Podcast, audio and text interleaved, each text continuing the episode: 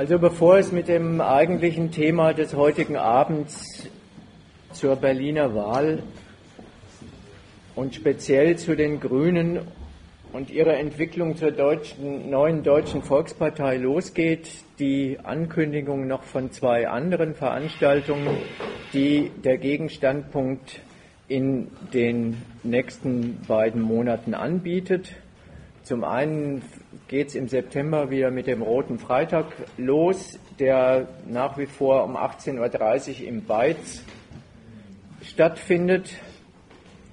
Äh, anlässlich des Papstbesuchs in der Hauptstadt ein, äh, ein paar Thesen zur Diskussion zu stellen über den Glauben und sein inniges Verhältnis zur Macht. Und zwar den Glauben an ein höheres Wesen, egal ob es sich christlich oder islamisch oder sonst wie buchstabiert, aber natürlich im Speziellen die Religion der freien westlichen Welt, die ja auch zu einer Feindbildpflege ganz eigener Couleur gut ist. All das wird irgendwie auf dieser Veranstaltung zur Sprache kommen. Und äh, Atheisten kriegen vielleicht auch äh, ein Angebot, wie man äh, Religion mal ein bisschen anders kritisieren kann als über die Frage, ob es den da oben überhaupt gibt. Und die zweite Veranstaltung zu dem, was jetzt sozusagen gerade die Hauptsorgen der kapitalistischen Nationen diesseits und jenseits des Atlantik darstellen, die Weltfinanzkrise ist in eine neue Etappe gekommen, die allseits Staatsschulden. Ja.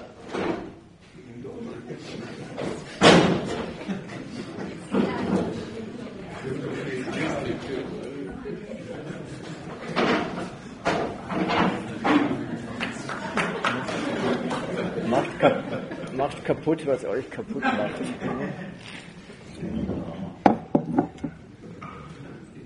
Also zum Thema Staatsschuldenkrise, imperialistische Geldsorgen und wie die Völker mit ihnen behelligt werden. Das ist am Dienstag, den 25. Oktober mit Margret Wirth hier gleiche Zeit, gleicher Ort, Mehringhof, hier im Versammlungsraum. So, und der Papsttermin ist am 23.09. Freitag um 18.30 Uhr im Beiz.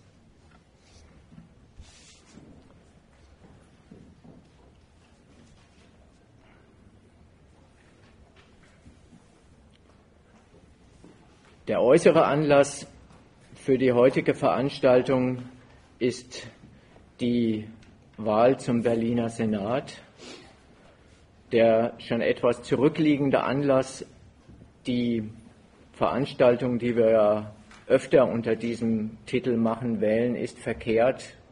Diesmal exemplarisch an, entlang der Grünen zu machen, ist eben das, dass die Grünen innerhalb der des letzten Jahres definitiv einen Aufstieg auf Augenhöhe zu den anderen großen Volksparteien CDU und SPD erlebt haben und letztendlich auch die Hauptprofiteure von Fukushima und äh, dem Protest gegen Stuttgart 21 sind. Überall wird festgestellt, die Grünen sind eigentlich die neue, moderne deutsche Volkspartei und haben in dieser Frage den Christen und Sozialdemokraten zumindest gleichgezogen, wenn nicht gar den Rang abgelaufen. Diese Feststellung gilt auch jenseits der Frage, dass es die Grünen vielleicht hier in Berlin jetzt doch nicht schaffen, den Wobereit abzulösen. Aber das sind eigentlich alles so Fragen, die eher uninteressant sind. Interessanter ist vielleicht die Frage, anlässlich dieser Wahl mal wieder ein paar Argumente zusammenzutragen. Einige kennen Sie vielleicht schon, anderen sind sie vielleicht neu und zur Diskussion zu stellen, selbstverständlich. Warum melden wir vom Gegenstandpunkt uns zu den Wahlen immer so eintönig mit dieser Parole Wählen ist verkehrt? Und zweitens, wie haben es eigentlich die Grünen geschafft, die Kritik, die Bewegung, aus der sie hervorgegangen sind vor 30 Jahren, so zu politisieren, dass sie jetzt erklärtermaßen und anerkanntermaßen ein stinknormaler Wahlverein sind.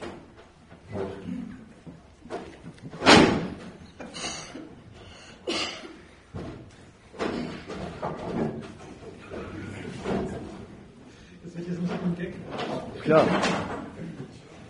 Das ist ja schön, dann kommt ja, weiß man immer, dass noch einer gekommen ist.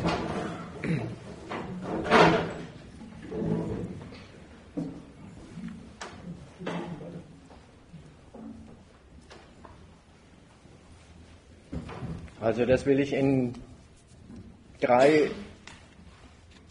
Kapiteln, drei Thesen vortragen. Erstmal kurz und kursorisch die grundlegenden Argumente zu dem, was eine demokratische Wahl ist und äh, warum wir sagen, es ist äh, verkehrt, daran teilzunehmen.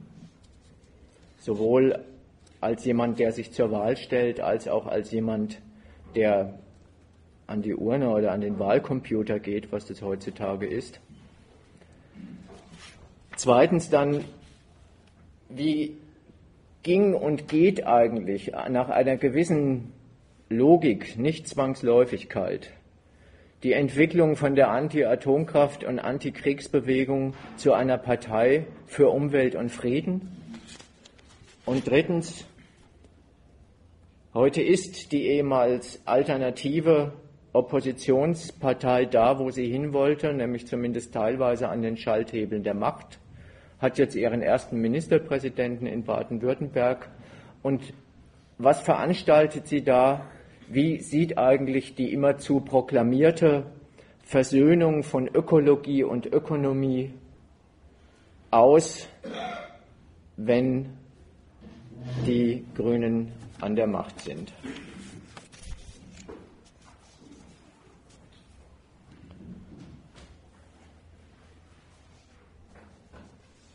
Klar, bei diesem Wählen ist verkehrt, fällt einem sofort auf, nicht wählen ändert auch nichts. Das ist eigentlich eine Binsenweisheit. Und die Erfinder, die Veranstalter der demokratischen Wahlen haben es ja auch so eingerichtet, dass auch diejenigen, die den neuen und alten Herren ihre Zustimmung nicht erteilen, Gefolgschaft und Gehorsam leisten müssen. Es ist bekannt, im Extremfall, dass in Amerika bei den Präsidentschaftswahlen teilweise unter 50 Prozent zur Wahl gehen, dass das staatliche Gewaltmonopol und seine Handlungsfreiheit nicht daran hängt, dass 100 Prozent Ja sagen. Und wer an den herrschenden Lebensbedingungen etwas ändern will, muss schon anders aktiv werden als durch Enthaltsamkeit an der Wahlurne. Insofern ist es eine Banalität, festzuhalten, festzuhalten, Wahlen ändern nichts. Oder Wale ändern nichts, habe ich mal an der Klotür in Berlin gelesen. Der Spruch wird aber oft auch sehr abgeklärt und doch enttäuscht vorgetragen. Im Sinne von, Wahlen bringen doch nichts. In diesem Spruch steckt schon ein bisschen drin, eigentlich wären die Wahlen vielleicht eine Veranstaltung für die, die für die Interessen der Leute da wäre, aber meistens wird dann irgend so ein Spruch hinterhergeschoben wie, aber die Interessen der Leute sind unseren Politikern ja scheißegal. auch da ist was dran. Doch wird aus dieser Feststellung nur sehr selten der Schluss gezogen, dass diese Veranstaltung, die periodisch den Wahlberechtigten zur Abstimmung vorgelegt wird, dann wohl gar kein zweckmäßiges Mittel für die Verfolgung der Interessen der Wähler ist, sondern eher ein zweckmäßiges Mittel für die Durchsetzung der Interessen der Gewählten, als es sich auf diese enttäuschte Beschwerde zusammenkürzt, diejenigen, die wir da zu unseren Volksvertretern bestimmen, das sind ja nur sogenannte und gar keine wirklichen Volksvertreter. Statt sich als Auftragnehmer, als Mandatsempfänger der Wähler zu betätigen, machen, auch das ein gängiger Volksspruch, die da oben sowieso, was sie wollen. Und da stellt sich eigentlich eine sehr entscheidende Frage. Wenn die da oben machen, was sie wollen, was ja durchaus Maß nimmt an der bekannten Handlungsfreiheit, und es gibt kein imperatives Mandat und, und, und, der Gewählten, handelt es sich dann um so etwas wie die Perversion einer Wahl, wie eine zweckwidrige Pflichtverletzung, dass die Beauftragten dann doch nicht machen, was das, wozu das Volk sie beauftragt hat? Oder ist es nicht doch schon sehr nahe am Begriff der Wahl? Denn es ist ja bekanntlich so, wer, also welcher Politiker oder auch welche Partei auch immer ermächtigt wird, im Akt der Wahl bestätigt das Volk die Souveränität, also die Handlungsfreiheit des Gewaltmonopols nach der einen Seite, und indem es das bestätigt, bestätigt es auch die eigene Rolle als Untertan dieser Herrschaft, der man nicht nur unterworfen ist, sondern auch noch in Gestalt eines Kreuzchens für eine Partei seine Zustimmung erteilt hat. Auch noch auf der Oberfläche dessen, was es alles so für kritische Meinungsäußerungen zur Wahl gibt, die ich versuchen will, ein bisschen auf die Füße zu stellen. Es gibt ja diesen berühmten Spruch, würden Wahlen etwas ändern, dann wären sie verboten.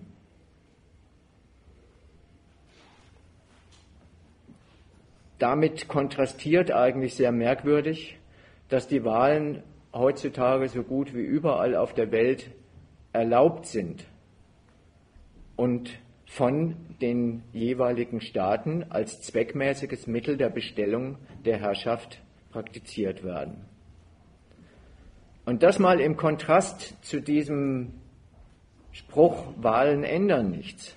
Aus gutem Grund finden überall Wahlen als Methode zur Herrschaftsbestellung statt. Und zwar, weil Wahlen doch etwas verändern. Zwar nicht den Staat, aber durchaus ein bisschen das Volk. Und zwar in einer Hinsicht, auf die es offenbar schwer ankommt. Wenn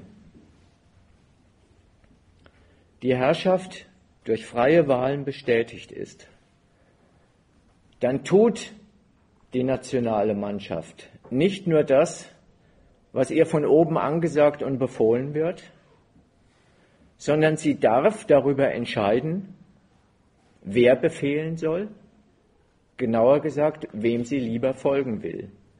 Der Partei A oder der Partei B oder der Partei C, der einen Fresse oder der anderen Fresse. Und diese Produktivkraft wählerischer Zustimmung will sich ein Staat sichern, der wählen lässt.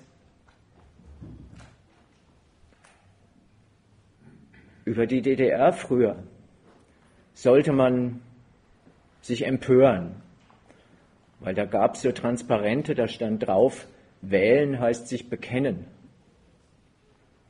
Durchaus eine Wahrheit über die Wahl. Und man sollte dann doch über die DDR lachen, weil das Bekenntnis, das sie abverlangt hat, dann doch nur so uniform war und gar keine wirkliche Auswahl zur Verfügung stand. Das mal übertragen auf das, was vorher in der BRD, also im Westen Deutschlands und jetzt auch insgesamt in Deutschland unterwegs ist. Hier, also jetzt im wiedervereinigten Deutschland, ist in der Wahl auch ein Bekenntnis zum Staat verpackt. Und zwar in die Frage, welche Partei wählst du? Insofern ist eine demokratische Wahl ein Beitrag zur Herstellung des inneren Friedens auf die bürgerliche Tour. Jede Unzufriedenheit mit der eigenen Lebenslage, jede Unzufriedenheit mit den Taten der eigenen Regierung wird in einen Ruf nach besserer Herrschaft, nach einer besseren Regierung, nach einer anderen Regierungsmannschaft umgemünzt. Alle schlechten Erfahrungen, die die Leute im und mit dem Kapitalismus machen und ihrer Obrigkeit, worin auch immer sie bestehen mögen, werden darauf zurückgeführt, dass in diesem Land schlecht regiert wird.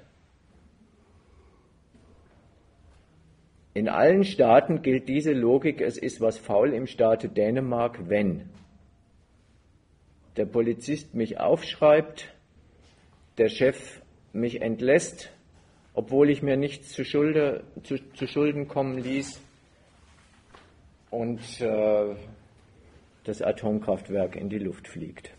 Immerzu wird der Rückschluss gemacht, das muss daran liegen, dass die Regierung ihr Geschäft eigentlich nicht richtig betreibt.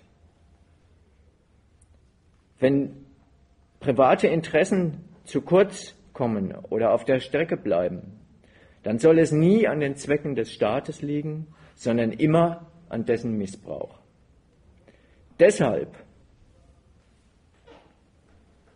sagen wir, und das ist ja eine etwas erklärtermaßen eine etwas schärfere Form, als zu sagen, es ist eh wurscht, ob man wählen geht, geht oder nicht. Wählen ist verkehrt. In dieser einen Hinsicht. Das Kreuzchen, das man macht, ist nämlich keineswegs folgenlos. Mit der Stimmabgabe erneuert der Bürger nicht nur die passive Rolle des Regierten, die ihm sowieso zugewiesen ist, sondern agiert damit, und zwar ganz egal, welche Partei er wählt, in irgendeiner Hinsicht auch als Parteigänger seiner Nation, die er tatsächlich als seine Nation im Wahlakt anerkennt. Dem widerspricht nicht, vielleicht als Klammer, dass dieses Ja zum Staat in der Regel nicht als Hurra-Patriotismus abläuft, sondern ihr kennt ja alle die Sprüche, ich wähle das kleinere Übel. Aber immerhin soll ja das kleinere Übel gewählt werden und auf diese Freiheit, dass man immerhin zwischen zwei Übeln das kleinere auswählen kann, ist jeder Wähler doch irgendwie so stolz, dass er sich doch sonntags nachmittags ins Wahllokal schleppt oder Briefwähler wird.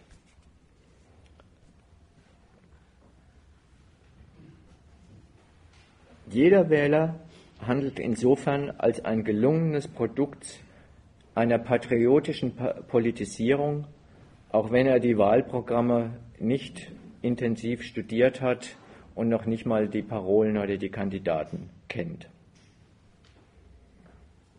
Der Gedanke, der dem zugrunde liegt, in seiner Elementarform heißt, er nimmt in dem Sinne ein positives Verhältnis zu seiner Herrschaft ein. Wie gewünscht und von oben angesagt, verwandelt er das Herrschaftsverhältnis ideellermaßen in eine Gemeinschaftsaufgabe und folgt damit dem Angebot, das alle Bewerber ihm machen. Egal, ob sie CDU, SPD, Grüne, Linkspartei, FDP und was es sonst noch alles gibt heißen. Alle Bewerber tragen ihm das Wohl und die Führung des Landes als sein Sorgeobjekt an, das ihn und all seine Mitbürger gleichermaßen angeht. Und so kriegt jede Kritik eine Adresse, an die der Wähler sich bittstellerisch wendet bitte regier mich und bitte regier mich besser als deine Vorgänger. Und über diese Adresse zugleich auch, und das ist eigentlich das äh, Wesentliche, was ich jetzt dann auch gleich an den Grünen vorführen will, einen unweigerlich konstruktiven Inhalt der Beteiligung an diesem Gemeinwesen in der Rolle als Wähler jede Kritik anerkennt im Akt der Wahl, damit ein Interesse der Leute überhaupt zum Zuge kommen kann, muss es a dem Staat gut gehen und b die Nation gut geführt werden. In diesem Angebot hat der Wähler dann in der Tat die freie Auswahl. Insofern sind freie Wahlen nicht kein Schein. Darin hat der Wähler die freie pluralistische Auswahl. Er darf Nein sagen zu dem, was er sich als verkehrte Amtsführung zurechtlegt. Er darf Nein sagen zu Amtsinhabern, die er für Pfeifen oder sogar Schweine hält. Und zu denen sagt, die können es nicht, die bringen es nicht, die haben es nicht verdient, dass ich ihnen zustimme. All diese Formen der Kritik verwandeln sich unterm Strich in ein Ja zu guter Herrschaft beziehungsweise zu dem, was der Wähler dafür hält. Und damit befolgen, wie gesagt, das ist immer ein Plural, auf den ich Wert lege, alle Wähler den Imperativ, der gerade kritischen Leuten um die Ohren geschlagen wird. Wenn dir was nicht passt in diesem Land, dann wähle halt eine andere Partei. Dann wähle halt bessere Politiker. Oder vielleicht dann gründe gleich eine Partei. Dann wirst du ja sehen, ob du damit ankommst. Genau das haben die Grünen gemacht. Mit diesem Verweis auf den Akt der Wahl gilt jede Unzufriedenheit pauschal als abgegolten. Nach der Wahl heißt es auch sehr sachgerecht, ihr habt gewählt, jetzt gibt es nicht mehr zu meckern. Beziehungsweise umgekehrt in der Form, wer nicht gewählt hat, hat auch kein Recht zu meckern. Wärst du mal dahin gegangen. Und das ist dann so ein Karussell, was sich dann alle vier Jahre wiederholt. Soweit die allgemeinen Erläuterungen zur Wahl.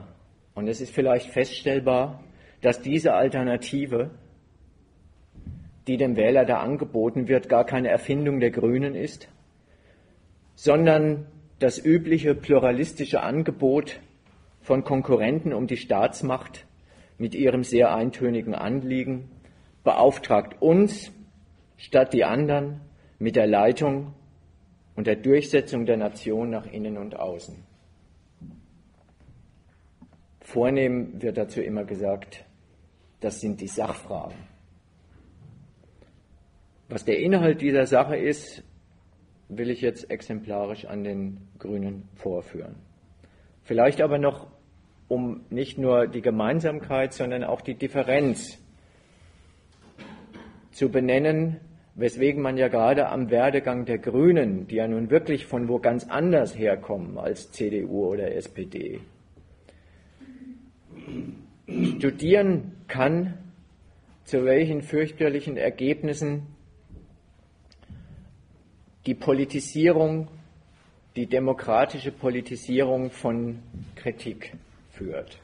Neu an der grünen Alternative ist die Idee, man könne nicht nur in einer Wahl Politiker abwählen, sondern zumindest auch ein bisschen und wenigstens versuchen, auch die herrschende Staatsräson abwählen, indem man erklärte Gegner der damals bundesdeutschen, westdeutschen NATO-Republik in sie hineinwählt. Der Ausgangspunkt der Grünen war und ist auch heute teilweise noch der Massenprotest gegen Atomkraft, Krieg und Umweltkatastrophen. Und als Kritiker, egal wie die Kritik jetzt ausgefallen ist, objektiv waren sie das. Kritiker, Demonstranten, durchaus auch mit gewalttätigen Übergängen. Der systematischen, in Brockdorf zum Beispiel, der systematischen oder Wackersdorf, der systematischen Zerstörung der menschlichen Lebensbedingungen durch Staat und Kapital, stehen Sie den Versuch, die, für den Versuch, die Veränderung der Ursachen der Naturzerstörung quasi von innen in Angriff zu nehmen. Unter gewusster, vielleicht idealistisch zurechtgelegter, aber durchaus unter gewusster Anerkennung von den Prinzipien und Spielregeln einer kapitalistischen Eigentumsgesellschaft sowie der Verfahrensweisen zur Bestellung des Gewaltmonopols. Das ist ja sozusagen die Bedingung, wenn man sich überhaupt an der Wahl beteiligt, dass man eben auch das Prozedere befolgt, das es braucht, um gewählt zu werden.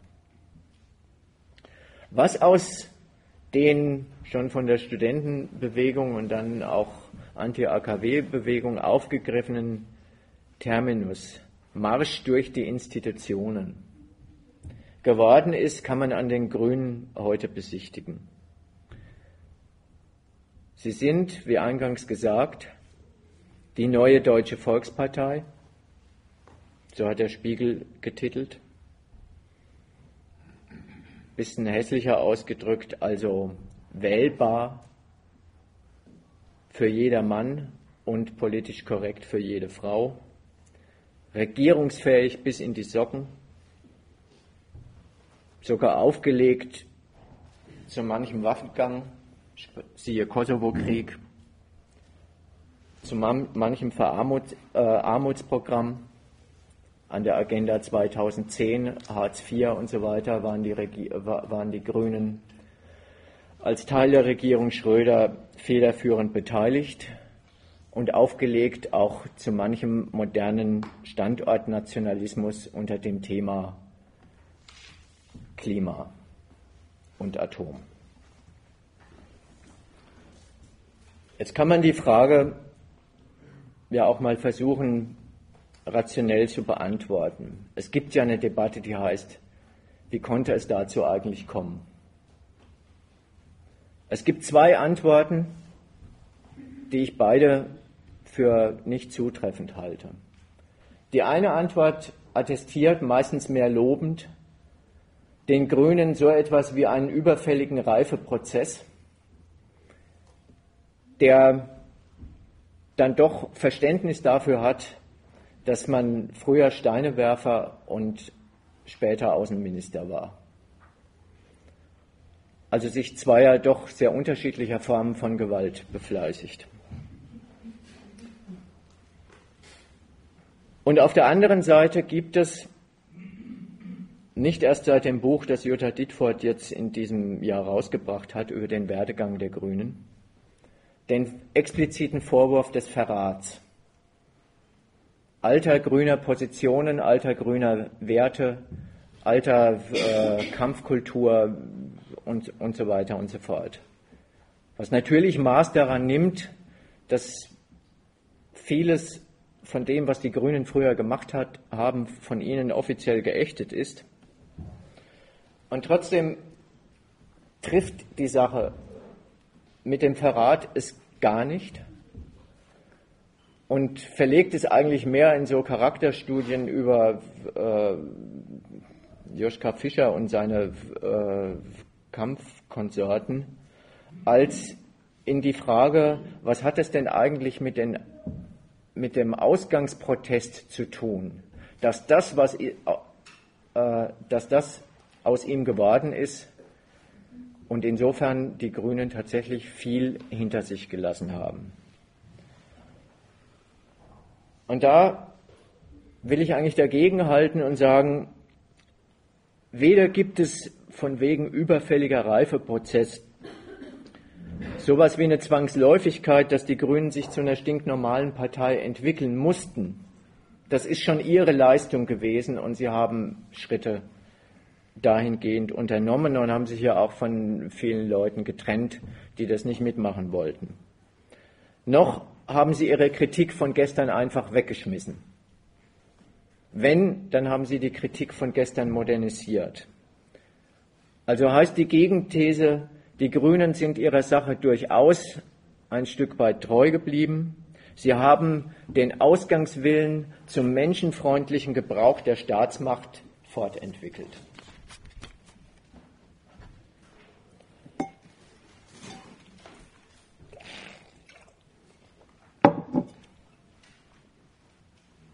Also, wie konnte es dazu kommen? Ich habe es ja eben schon kurz angedeutet, will es auch nicht weiter vertiefen. Die Wandlung der Grünen ist ja schon äußerlich unübersehbar und unüberhörbar. Und auch inhaltlich lassen die heutigen Macher der Partei keinen Zweifel daran, dass für sie Veränderung und Verbesserung dieser Republik in eins fallen. Und mit dieser Alternative treten sie politisch in Konkurrenz zu den etablierten Volksparteien und versprechen, dasselbe ganz anders zu machen. Jetzt wird in, gerade in der linken und autonomen Szene darüber diskutiert, wann hat denn eigentlich der Sündenfall stattgefunden, dass die Grünen sich eben zu einer Herrschaftspartei entwickelt haben.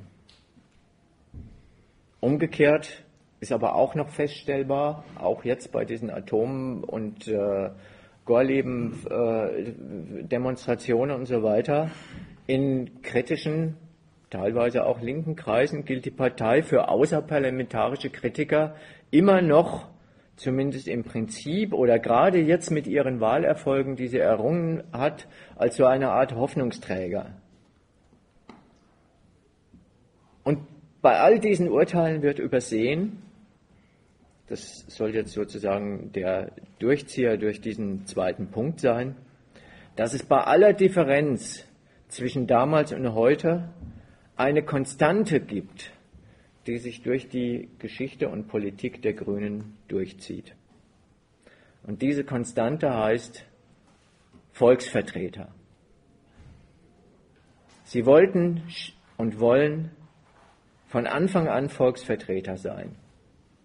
Wie andere linke Parteien, die es in den 70er und 80er Jahren ja auch gegeben hat und teilweise heute auch noch gibt, die noch irgendwie ein K im Namen haben, die auch Volksvertreter sein wollen. Ja, das wollten die Grünen auch und sie sind quasi die erfolgreichste Variante, die das eben mit diesem Umweltthema kombiniert haben. Natürlich wollten die Grünen nicht solche Volksvertreter sein, die nur so tun, keine sogenannten Volksvertreter, sondern ganz echte und vor allem ganz gerechte Volksvertreter. Volksvertreter, die eben nicht dem Kapital und der Elite dienen, sondern die die wirklichen Interessen des Volks vertreten. Dem Gemeinwohl, wie Sie selbst genannt haben, wollten sie stets zu Diensten sein auch wieder nicht dem Gemeinwohl, wie ihn die Kanzler im Munde führen, die alle Politiker der Republik damals wie heute bloß als Floskel verwenden, um ihre Politik in einem besseren Licht erscheinen zu lassen, sondern dem wahren Gemeinwohl, in dem tatsächlich alle Interessen und nicht nur die weniger irgendwie aufgehoben sind.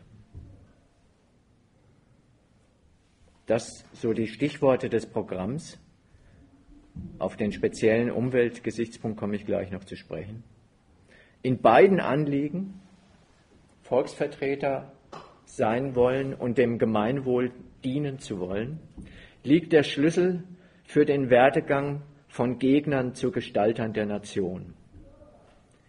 Die Sorte Kritik, die die Grünen geübt haben, präziser die Fehler der idealistischen Deutung dessen, was den Leuten so widerfährt in dieser Republik, enthält jede Menge Öffnungsklauseln, die für alle betriebenen Fortschritte der Grünen gut waren. Und das ist den Überschriften der Protestbewegung, bereits den Überschriften der Protestbewegung auch anzusehen, aus denen die Grüne Partei hervorgegangen ist. Sie haben Demos, sie machen Demos gegen Atomkraft und Rüstung.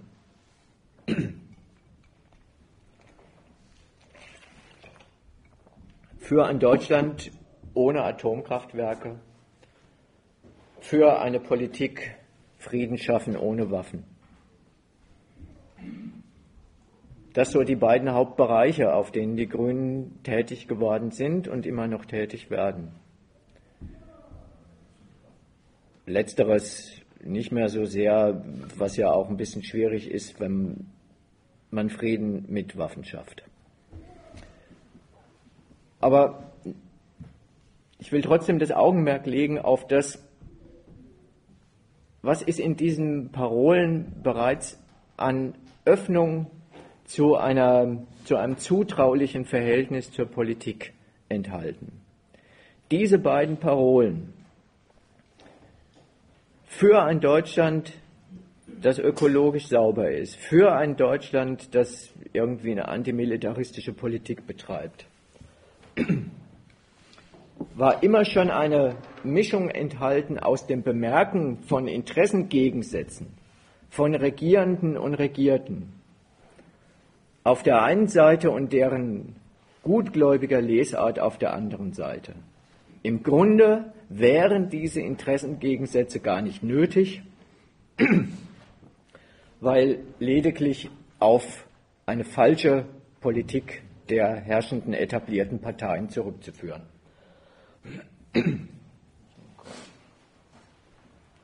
Irgendwas für meine Stimme tun.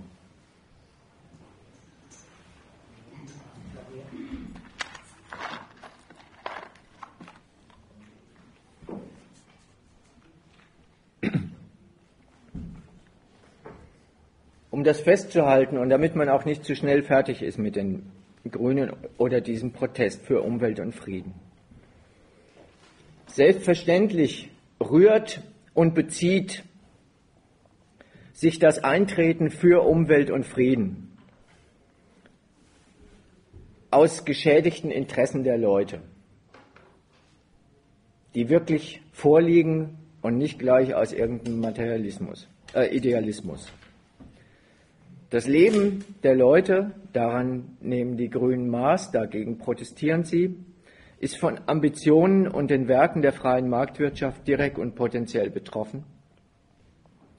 Jeder kriegt mit, dass das Wirtschaftswunder und die Wiederbewaffnung in der Republik der 70er Jahre bis heute nicht allen Leuten gut bekommen und dagegen haben sie Widerstand organisiert.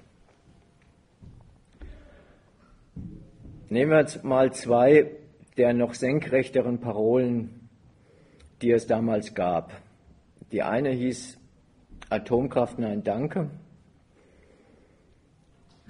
Und die andere hieß, wie sie zum Beispiel auf den Friedensdemonstrationen in Bonn rumgetragen wurden, wir lassen uns nicht beerdigen, wobei beerdigen mit BRD geschrieben wird.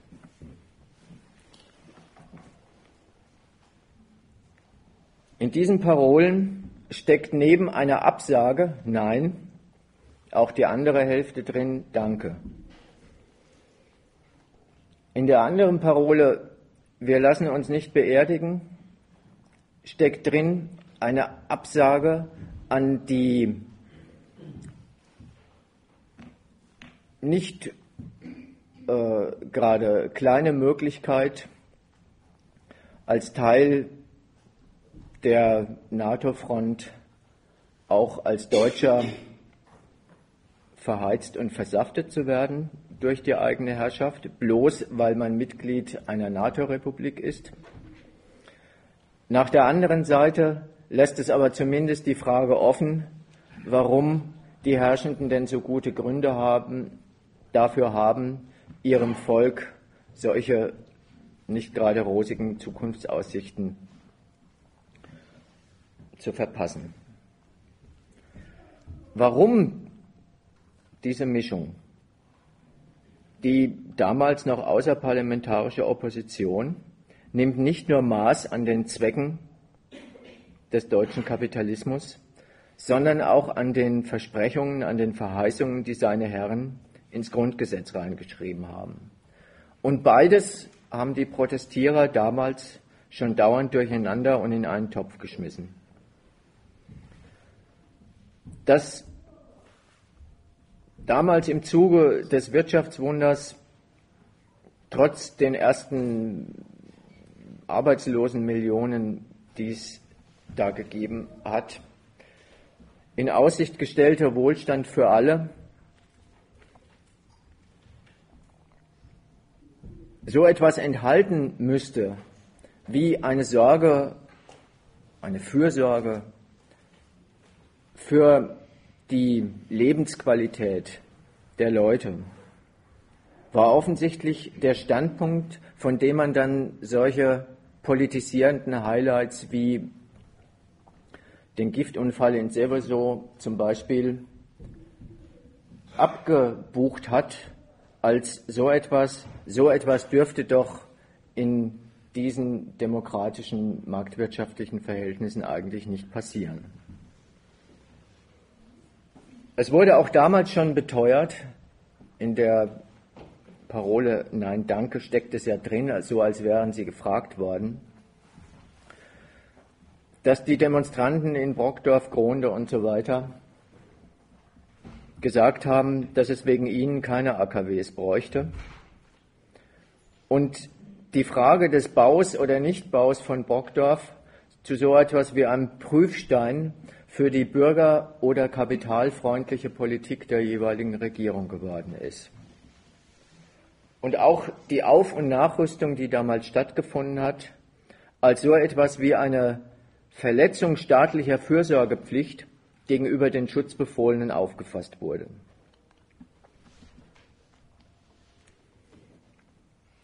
Das ist vielleicht das entscheidende Stichwort, Schutzbefohlene, als die man sich vorstellt und umgekehrt die Herrschenden daran kritisiert.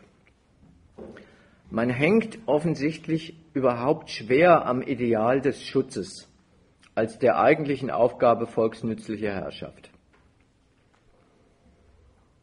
Und deswegen kommen die Ökos und die Pazifisten in Sachen Versauung von Mensch und Natur, als auch in Sachen Konkurrenz der Nationen, die ab und an mit Waffen ausgefochten wird, in beiden Fällen zu so etwas wie dem Befund, dass hier eine eklatante Rücksichtslosigkeit vorliegt zum Befund fehlender Rücksicht.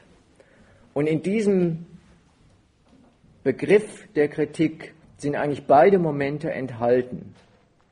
Natürlich ist festzustellen, wenn Leute fahrlässig oder auch mutwillig vergiftet werden, wenn Leute eingeplant sind als soldatisches Menschenmaterial ihrer Nation, dass das mit einer Rücksicht gegenüber den Interessen der Leute und Leib und Leben nichts zu tun hat. Trotzdem ist es ein Fehler, die Frage, warum tun die uns sowas an, damit zu beantworten, dass sie es an Rücksicht fehlen lassen. Da ist der Übergang zu, eigentlich wäre es die Aufgabe der Politik, mit den Leuten rücksichtsvoller zu verfahren, drin und raus ist die Frage, warum verfahren Sie denn eigentlich so säuisch mit uns?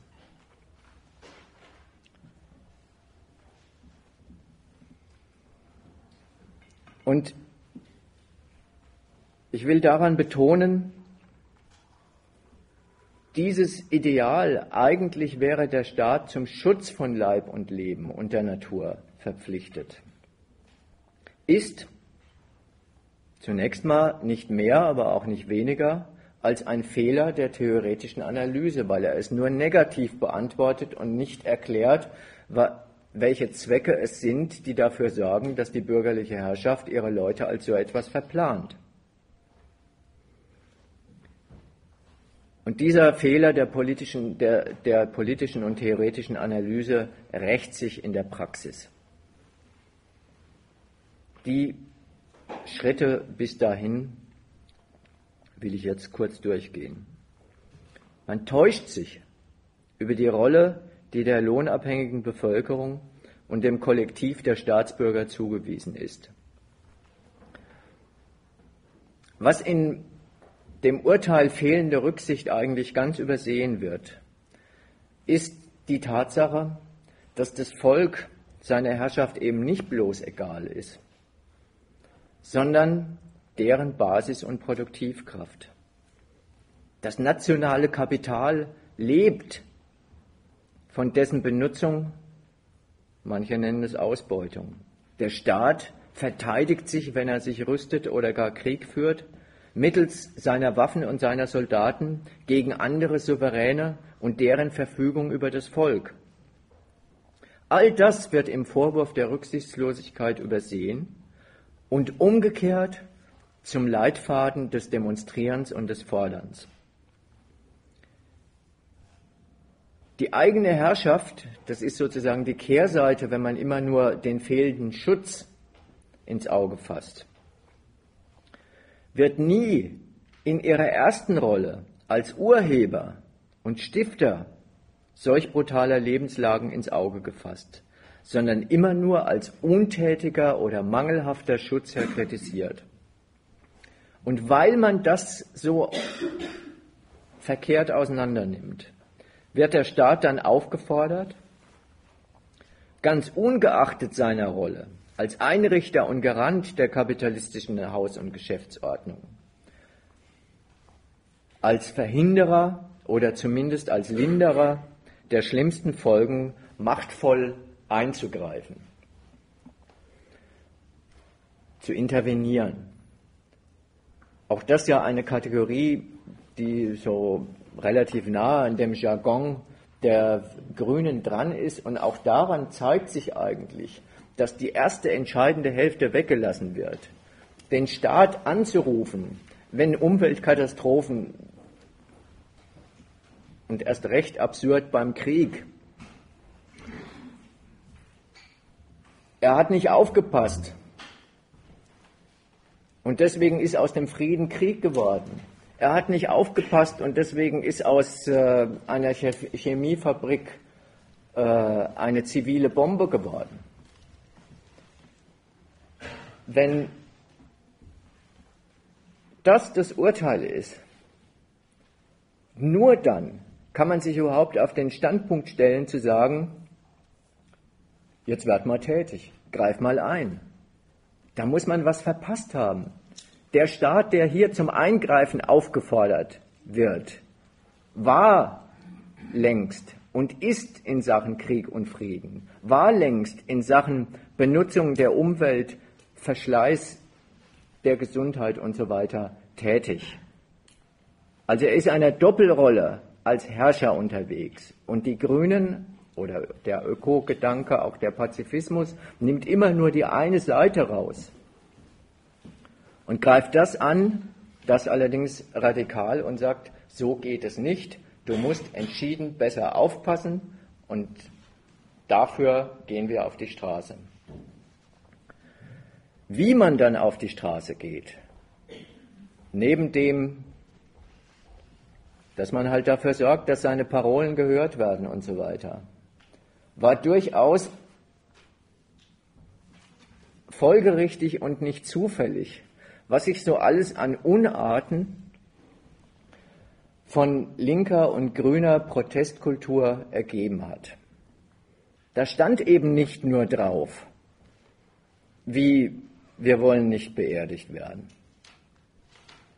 Sondern da stand auch immer sowas drauf wie, es ist fünf vor zwölf.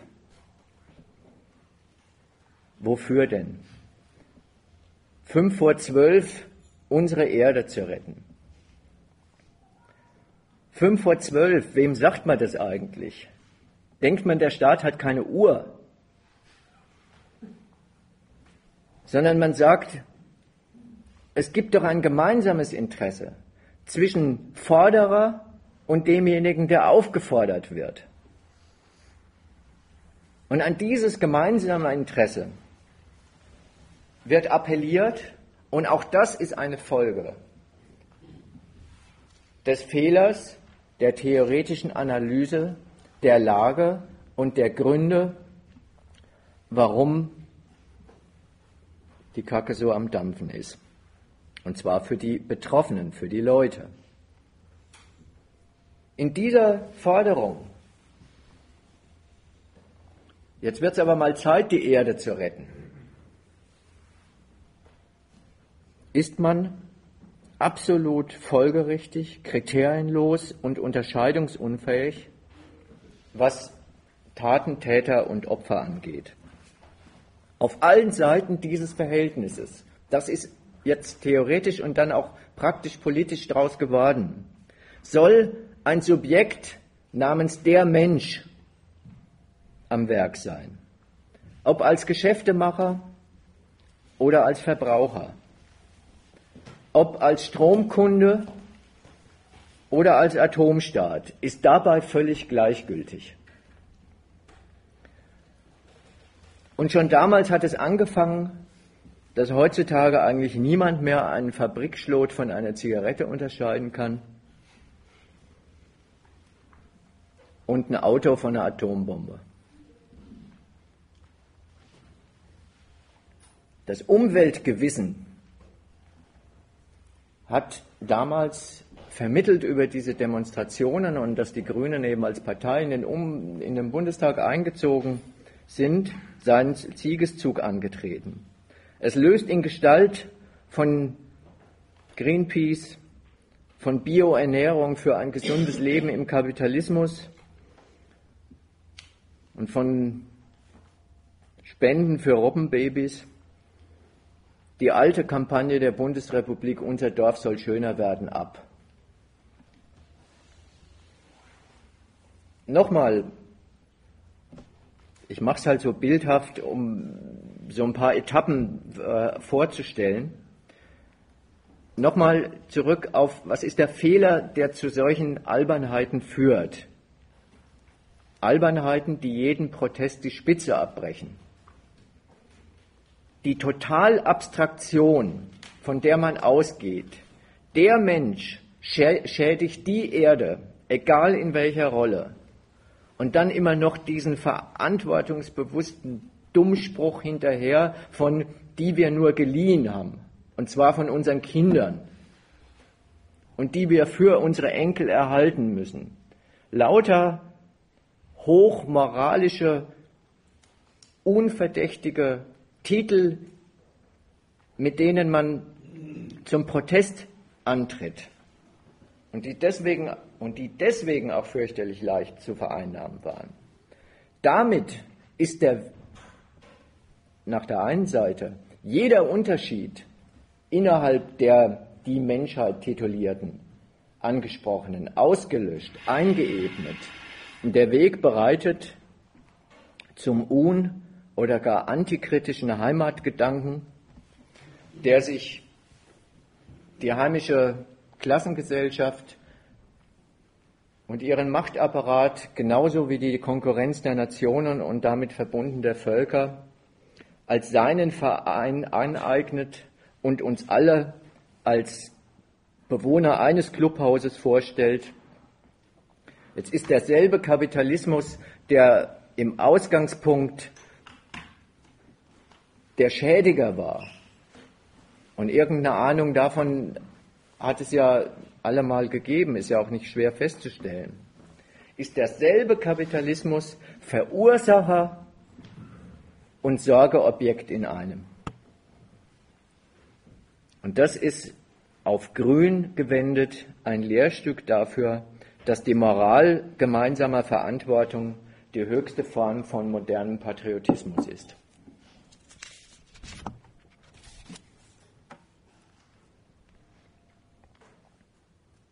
Jetzt ist man ungefähr, aber es geht ja jetzt nicht, soll ja nicht historisch zugehen, sondern logisch angelangt bei dem, diese Betrachtungsweise und diese Fehler immer wieder gemacht und jeden Streit, den es innerhalb der Grünen gegeben hat, so entschieden aufgelöst, dass diejenigen, die gesagt haben, wo ist eigentlich der Protest geblieben, keine Lust mehr hatten oder nicht mehr mitmachen äh, dürften in diesem Verein. Jetzt ist man ungefähr heute angelandet. Der logische Zwischenschritt ist eigentlich der, wer im Namen von Umwelt und Frieden alle Phänomene, die bekannt sind und die neu hinzukommen, an neuen Lebensmittelskandalen, an äh, neuen Kriegen und so weiter. Wer, um mal so die klassischen Felder zu nennen der Grünen, BSE, Gammelfleisch, Giftunfälle. Auf der anderen Seite das Aufstellen von AKWs und Raketen. Laufend der Verantwortungslosigkeit von Konzernen oder Politikern anlastet, der will eines Tages selber auch Verantwortung übernehmen. Und diese Nation in all ihren kapitalistischen und imperialistischen Abteilungen gründlich verbessern. Und wie dieses saublöde Wort heißt, so sind die Grünen in Deutschland angekommen. Das stolze Markenzeichen der Grünen, ich hoffe, ich zitiere es richtig, ökologisch, sozial, basisdemokratisch, gewaltfrei, was ich ja in der Überschrift ein bisschen umbenannt habe. empfand die Mehrheit der Partei zunehmend als einen Mangel. Bloß Opposition, bloß anders zu sein, hat den Machern der Partei nicht mehr genügt. Wie gesagt, der Rest ist oder wurde gegangen. Die früher mal bekannte Spaltung der Partei in Realos und Fundis ist längst überwunden, weil es nur noch Realos in der Partei gibt und die Fundis, die noch drin sind, gerne das äh, Fahrradfahrende Aushängeschild und gute Gewissen sind, dass dann immer doch welche mal gegen Krieg stimmen. Ist aber alles nicht so wichtig. Wofür steht denn eigentlich dieser Begriff Realos? Er ja. Mhm.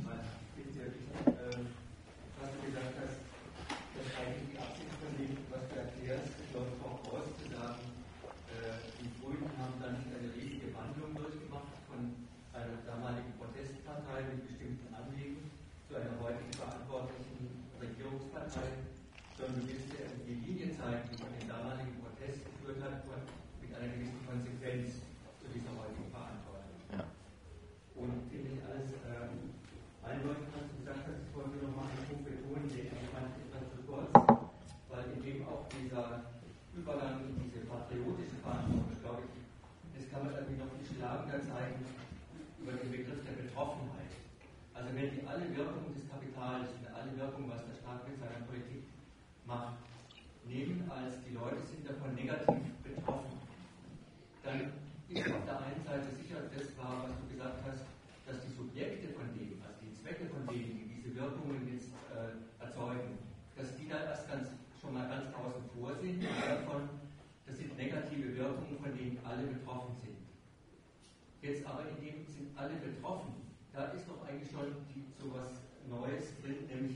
wir alle ne, sind irgendwie ausgesetzt Wirkungen, die keiner will. Und von daher gibt es eigentlich einen Übergang, dass ein Politiker, der seiner Verantwortung gerecht wird, diese Betroffenheit zur Grundlage macht für, für eine verantwortungsvolle Politik. Also ich wollte echt mit dem kleinen Einschub nur sagen, äh, das, wonach man ja sucht bei den Linken, äh, bei den Grünen, bei den Grünen, nämlich wie die diese Kurve gekriegt haben,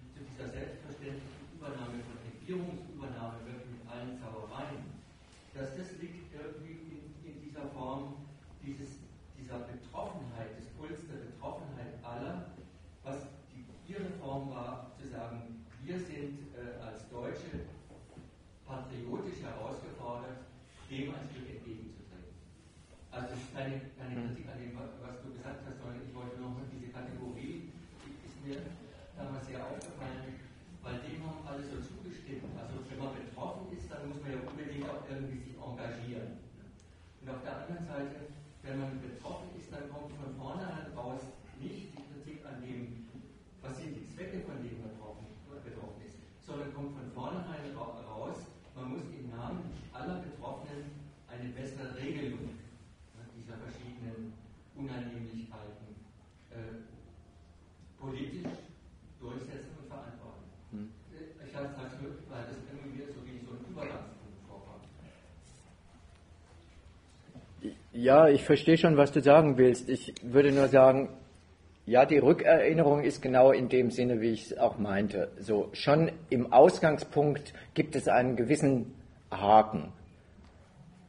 Nur mit dem Begriff der Betroffenheit ist noch nicht alles entschieden. In Betroffenheit, du hast genannt Kult der Betroffenheit, der auch entsprechend inszeniert worden ist, äh, äh, spätestens bei Tschernobyl, aber auch, äh, auch schon vorher, dass überall das Argument verwendet worden ist. Ich bin in meiner Kritik berechtigt, weil ich sitze hier als Betroffener von äh, dann hat es eben zum Beispiel oft nicht ausgereicht, so etwas zu sagen wie äh, mit mir nicht. Ich will nicht, dass mit mir so etwas passiert, sondern da war es natürlich zehnmal besser, wenn du sagst, äh, ich bin hier als Mutter eines leukämiekranken Kindes aus der Nähe von Krümmel. So, das ist nicht lächerlich, sondern dass man meint, man kann sein Argument dadurch verstärken, dass man hinzufügt, ich bin aber auch wirklich Opfer. Das ist eigentlich gerade der Widersinn, der in dem Kult der Betroffenheit drinsteht, dass das wirklich Opfer sein, ein dazu berechtigt zu protestieren. Und dann kann man sich aber auch vorstellen, dass in dem Protest schon ein Abtretungsverhältnis an die Politik enthalten ist. Andererseits wollte ich aber auch ausdrücken, mit Betroffenheit ist noch nicht alles entschieden, weil die Betroffenheit, deswegen will ich mich ja nicht, wirklich nicht lächerlich darüber äh, machen, die ist ja nicht erfunden. In Betroffenheit auch, steckt auch noch sowas drin wie, ich bin betroffen von, und zwar jemanden, der sich mit seinem Interesse, meinem Interesse an Leib und Leben und Gesundheit und womöglich noch einem guten Leben feindlich verhält. Das steckt da noch drin. Insofern muss schon noch was hinzukommen auf den Befund und des Klagewesens mit Betroffenheit zu argumentieren und den Widersinn vorzuführen, dass man gerade als Opfer gerade besonders kritikberechtigt äh, ist. Und das ist eben diese, äh, diese Nahtstelle. Deswegen habe ich das hinzugefügt und bin auch noch nicht fertig mit dem, dass man beim Patriotismus gelandet ist. Als Betroffener im Namen höchster Menschheitsanliegen und Gemeinschaftsanliegen zu, äh, zu protestieren das ergibt eigentlich die Übergänge zu dem, was du dann auch Patriotismus äh, genannt hast. Gerade, dass man alles, also moralisch ist es ja alles super, absolut unverdächtig. Und gerade, was die Grünen sich als Stärke ihrer Kritik eingebildet haben, war vom Standpunkt des Protests seine Schwäche. Nämlich zu sagen, eigentlich haben wir überhaupt keine Feinde, sondern wir sind sowas wie die Stimme der Vernunft. Wer will denn etwas dagegen sprechen? Die Erde vor ihrer Zerstörung zu retten. Und wenn man so daherkommt, also so, hat ja dann manchmal auch äh, entsprechende missionarische Formen äh, bekommen. Wenn man so daherkommt, unter dem ich, äh, ich rette die Menschheit vor Zerstörung und Versaftung. Wollen Sie es nicht tun? Kennen Sie Negativ gesagt keinen Gegensatz mehr zu denen, die das überhaupt alles auf die Tagesordnung gesetzt haben, nach der einen Seite, und überführen den Gegensatz in so etwas wie, ja, kennt ihr das gemeinsame Haus unser Deutschland, unsere Erde und so weiter. Und gerade dieses unsere Erde ist ja gerade die Fassung, wie die Grünen den klassischen Patriotismus, den deutsch-nationalen Patriotismus durch Internationalismus überwunden haben, aber eigentlich nur veredelt. Die Logik ist genauso scheppig wie, wie beim deutsch-nationalen Nationalismus.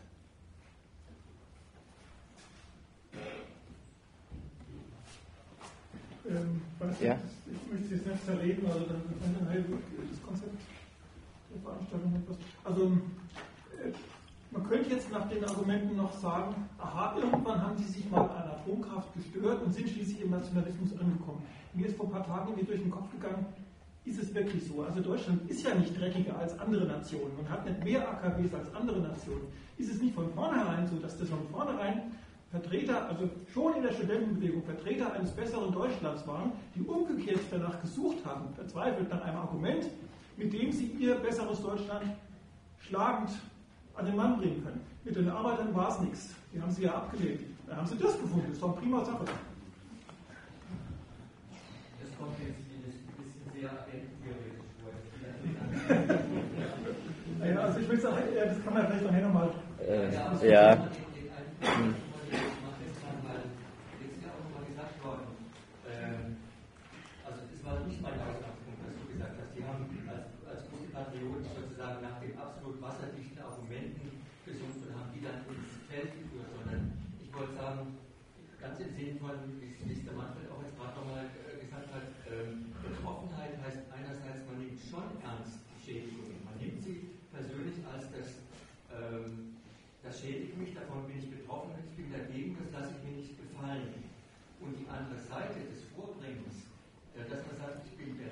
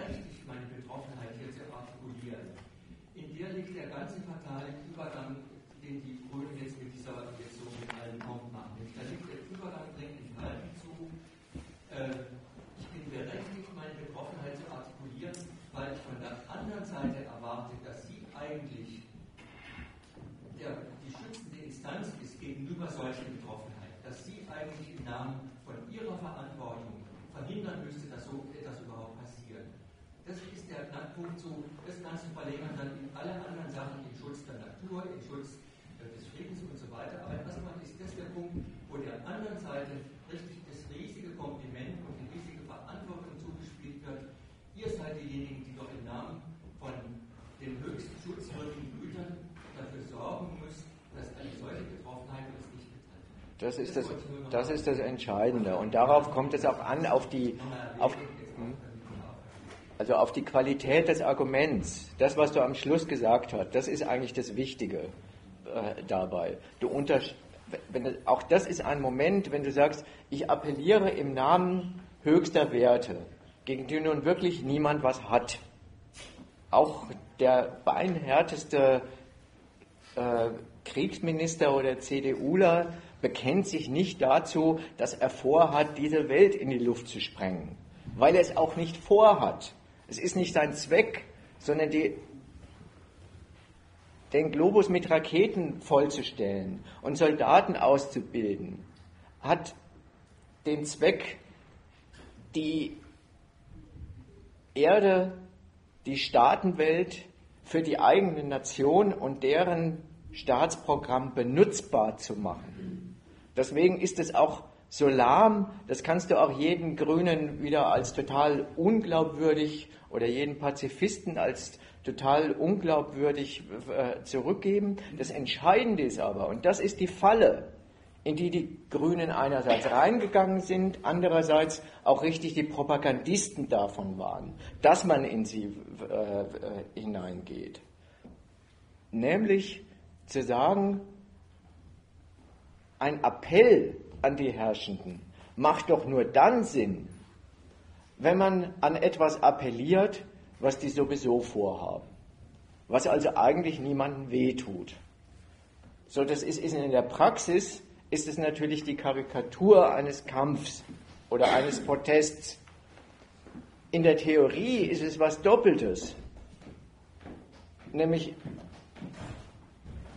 das Zurechtlegen der wirklichen lebensfeindlichen, sage ich jetzt mal so platt, Zwecke von Kapital und Staat als ein Verstoß gegen eigentlich angesagte Menschheitsanliegen und Werte, die doch gelten müssten und die in jeder UNO-Charta, äh, äh, in jeder Bibel und sonst wo zu finden sind. Und deswegen wird es auch, so argumentieren Sie ja, Sie, ja, Sie prangern die systematische Versauerung von Mensch und Natur als Umweltsünde an.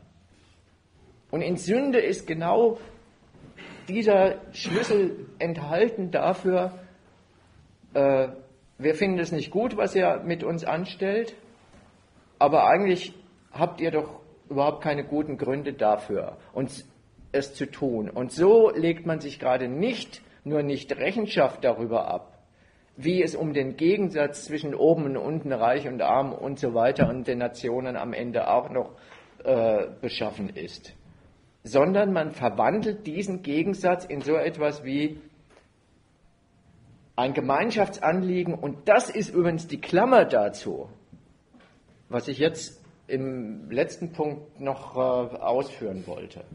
Nämlich nur deshalb kann eine grüne Partei überhaupt in Konkurrenz zu den anderen treten. In Konkurrenz tritt man, wenn es dir um die gleiche Sache geht. Und du behauptest, wir sind nicht eure Feinde. Wir sind nur insofern eure Feinde, als wir sagen, ihr vergeigt den guten Auftrag der Politik. Und das ist eigentlich so dann der Werdegang die Leitlinie des Wertegangs der Grünen in, äh, in der letzten Zeit.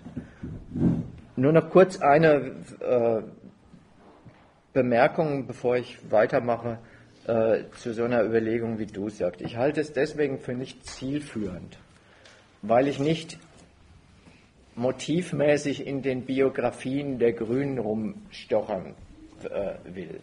Es mag schon sein, so kommst du ja vielleicht auch drauf, dass es innerhalb der Grünen Leute gab und gibt, die dieses Motiv, du störst dich an Atomkraft oder äh, äh, versautem Essen oder irgendwie sowas gar nicht haben, sondern die halt einfach bei den Grünen gelandet sind, weil sie bei der FDP rausgeschmissen worden sind. Oder am Anfang gab es ja auch diese reaktionären Grünen äh, und so weiter, die sowieso nur, die schon immer nichts anderes vorhatten, als Politiker zu sein. Nur, nur abführend halte ich das deswegen, weil ich will doch den Leuten, die bei den Grünen sind, nicht absprechen, dass sie von der Gegnerschaft herkommen. Und selbst wenn es Leute dabei, solche äh, Typen dabei sind, wie du es sagst, dann muss man immerhin sagen, dann ist es vielleicht interessant für die Leute, die fragen, äh, was, wie kann man eigentlich Grüne kritisieren, außer dass man darauf deutet, zu sagen, guckt mal, was das für fette Schweine geworden sind. Also insofern, das ist eine ganz andere Ebene. Ich will sagen, es sind eigentlich Textbausteine, die das grüne Staatsprogramm ausmachen, die einerseits saumäßig normal sind. Und gerade an dem Weg, dass die Grünen sich ja verändert haben, also die CDU hat sich nicht nennenswert verändert. Äh, in, in, also jetzt rede ich halt nicht über die. Bitte? Sehen die Kritiker danach Ja, aber das ist ja jetzt nicht das Problem. Die, die, kommen von woanders her. Das ist wirklich die Überführung von Kritik hin auf das, was ich gesagt habe. Und Kritik landet, und das ist nun mal die Besonderheit und auch, wenn man es von der herrschenden Seite her nimmt, das Verdienst der Grünen, dass sie jede Kritik grün politisiert haben und deswegen auch saumäßig viele Leute heute damit zufrieden sind, dass sie bei den Grünen oder bei der Linkspartei oder sonst jemand, der von dieser Logik äh, profitiert, ihr Kreuzchen machen und ansonsten mit Protest sowieso nichts mehr am, äh, am Hut haben. Aber ich will mich nicht beschweren darüber, sondern ich will äh, fest, festhalten, wenn man solche Urteile über die Politik handelt, äh, hat und, oder sich davon gewinnen lässt, dann kommt man dazu, auch ja, zu behaupten, diese Republik hat sich schon dadurch verändert, dass es jetzt einen grünen Ministerpräsidenten äh, gibt. Und vielleicht wird sich Berlin noch mehr, da, noch mehr verändern, wenn es die Künast wird oder nicht. Wie gesagt, egal, ganz egal. Das Entscheidende ist, wie geht eigentlich der von ihm angemahnte Übergang von der Betroffenheit, vom Zelebrieren der Betroffenheit hin zu dem, was dann heißt, jetzt sind sie wirklich eine stinknormale Volkspartei. Und da fehlt noch was. Also wie gesagt, subjektiv, innerparteilich haben die Grünen oder diejenigen, die heute so die Macher dieser Partei sind, selber ein Problem damit, distanzieren sich ja auch oft genug davon, dass sie immer noch häufig als ein verlängerter Arm irgendeiner Anti-Bewegung gelten. Als Fürsprecher, bloß als Fürsprecher verletzter Bürgerinteressen. Und dass deswegen ja auch jahrzehntelang das Urteil kursiert hat, dass die Grünen eigentlich zum Regieren ungeeignet sind, zum Führen, dass ihnen die Persönlichkeiten fehlen oder wie halt so die äh, Begriffe dafür sind. Das haben die Grünen, weil sie ja eben an ihrem Ziel noch nicht angelangt waren, zunehmend als Makel empfunden. Sie wollten beweisen, wir sind führungsfähig, wir sind regierungsfähig und da haben sie sich auch nicht einfach irgendwelche Felder ausgesucht. So ist es auch wieder nicht, dass sie den Kosovo-Krieg nur deswegen geführt haben, um zu beweisen, dass sie regierungsfähig sind. Andererseits gibt es natürlich keinen schöneren Beweis, als regierungsfähig zu sein, dass man, äh, dass auch ehemalige Pazifisten deutsche äh, äh, Soldaten und in den Krieg schicken und deutsche Flugzeuge und AWACS-Dinger befehligen. Also unterm Strich kann man schon sagen, den Grünen gebührt das Verdienst, dass sie jede Kritik welcher Couleur auch immer, das war ja ewig eine Mischung und ist es teilweise heute auch noch aus links-grün, autonomen äh, äh, Bewegungen, Naturschützern, Bürgerinitiativen äh, und so weiter, halt dieser ganze Wust. Sie haben sich jeder Betroffenheit von unten als Anwalt angedient. Sie haben ihre Propaganda dafür verwendet. Allen Betroffenen,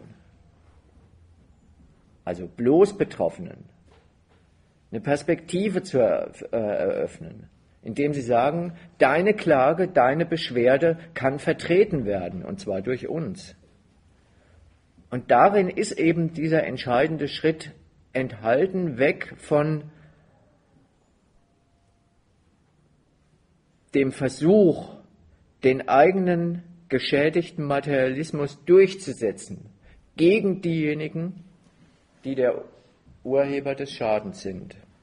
Und darin ist umgekehrt enthalten das Abtreten des eigenen geschädigten Interesses und das Bemühen, die Ursachen dafür abzustellen, an eine Partei, die um Anerkennung für jedes bürgerliche Privatinteresse ringt, das zu kurz gekommen ist.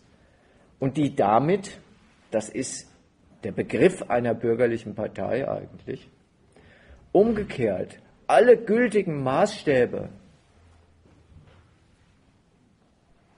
achtet und anerkennt, die darüber entscheiden, mit denen darüber entschieden wird, ob ein Interesse gemeinwohldienlich oder gemeinwohlverträglich ist. Und so das, was ich am Ausgangspunkt als Konstante genannt habe. Die Grünen wollten Volksvertreter sein. bringen Sie den Beruf des Volksvertreters eigentlich auf seinen sachgerechten Begriff. Das ist mal von der Seite her, dass wir haben es ja öfter auch schon von anderen Seiten äh, begrifflich äh, vorgetragen. Eine Bestätigung darüber, was ein Volk ist. Wenn man mal die eine Seite dieses Worts nimmt, Volksvertreter. Der Adressat der Grünen ist keine Klasse, sondern das Volk. Der Adressat der Grünen ist auch nicht im Unterschied zu den jetzt vielfach zitierten betroffenen privaten Interessen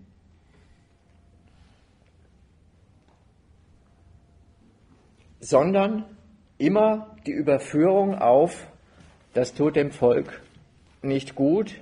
Und wenn dieser Befund nicht getroffen wird, dann wird dieses Interesse auch durch die Grünen nicht vertreten. Das Volk nach der einen Seite hin hat nur eine Gemeinsamkeit. Es ist Herrschaftsmaterial einer und derselben Obrigkeit. Und die durch diese Obrigkeit, massenhaft erzeugte Betroffenheit, ist der Berufungstitel der Grünen. Im Namen aller strahlengeschädigten Opfern kapitalistischer Waren- und Lebensmittelproduktion und Naturfreunden. Ihr Kürzel dafür heißt, im Namen der Menschheit. Bitten Sie nicht nur, wie es die Bewegung und äh, die Leute, die als Betroffene im Fernsehen vorgeführt werden, um Verschonung, sondern beweisen auch, wie es dann die Parole von Attac geworden ist, eine andere Welt ist möglich, wobei sie keinen Zweifel daran lassen, dass eine andere Welt ist möglich, sich genau an den Kriterien zu erfüllen hat, für die eine Partei gerade zu stehen hat. Es ist machbar, und zwar hier und heute oder zumindest morgen. Und es ist finanzierbar. Und es ist verträglich mit allen anderen Interessen, die in dieser Republik auch noch was zu melden haben. Also diese andere Welt ist auf ja? gut Deutsch die gleiche Welt. Ja. Zumindest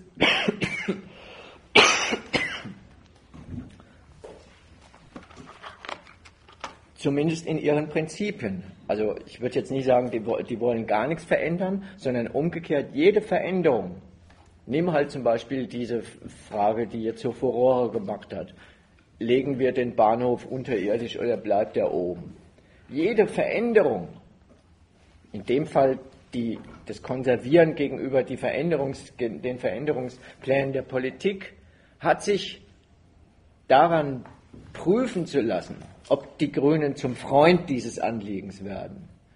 Ob sie meinen, es ist eben für ihr Konzept Versöhnung von Ökonomie und Ökologie sinnvoll, genauso wie sich daran messen zu lassen, ob es äh, rechtlich, finanziell äh, und äh, vereinbar mit äh, Investoren im Ländle und den Interessen der Deutschen Bahn verträglich ist. So, das ist die Bedingung für Veränderung. Das heißt nicht, alles bleibt so, wie es ist, aber es kann sich nur etwas ändern. Das ist der Imperativ, für den die Grünen äh, einstehen. Wenn sämtliche Entscheidungskriterien, nach denen hierzulande Politik gemacht wird, auch erfüllt sind.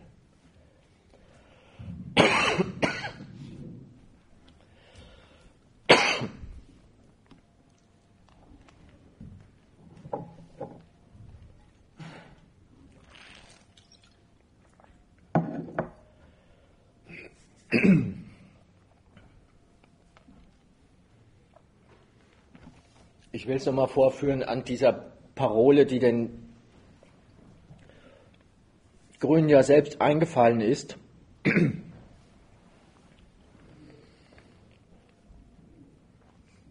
Und die ihnen bis gestern so richtig keine abgenommen hatte, weil halt immer beinhart gesagt worden ist, Ökologie steht eigentlich für so etwas auch das schon eine zu weitgehende Korrektur an der Freiheit der kapitalistischen Rechnungsart.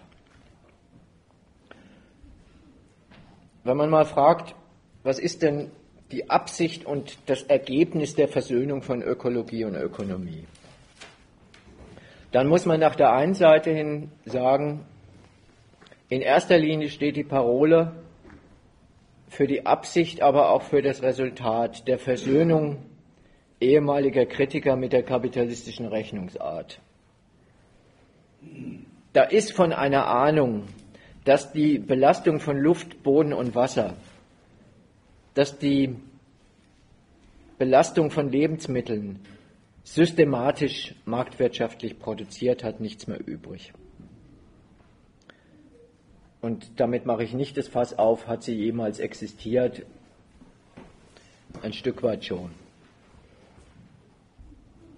Da ist keine Kenntnis mehr von enthalten, dass die Gleichgültigkeit der Produzenten, der, Kapitalist der Lebensmittelkonzerne gegen den Gebrauchswert es ist, der auf den Konsum der Leute massiv durchschlägt.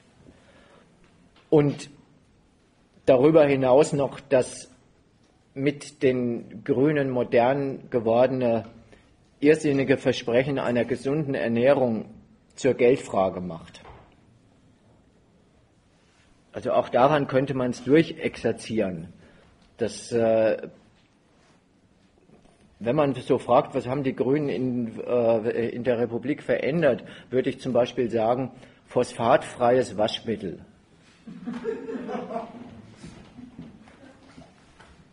halt einfach der, der Widersinn, dass die Selbstverständlichkeit, dass im Essen und häuslichen Hilfsmitteln kein Gift enthalten ist, schon die entscheidende Lebensqualität darstellt.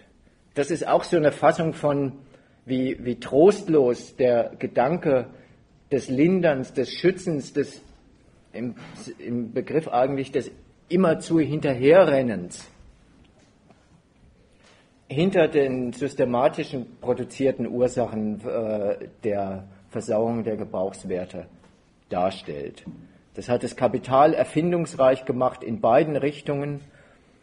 Äh, erstens, wie man äh, das ganze Zeug, was da eigentlich nicht reingehört, aber für die Züchtung von Turboschweinen sehr nützlich ist, zum Beispiel Antibiotika, äh, gut versteckt. Es hat andererseits den Beruf des Lebensmittelkontrolleurs salonfähig gemacht und es hat drittens äh, dafür gesorgt, dass mittlerweile auf jedem zweiten Lebensmittel Bio draufsteht. Ja, das sind alles Erfolge, würde ich nie sagen, hat sich nichts verändert, aber man kann ja sehen, was sich verändert hat.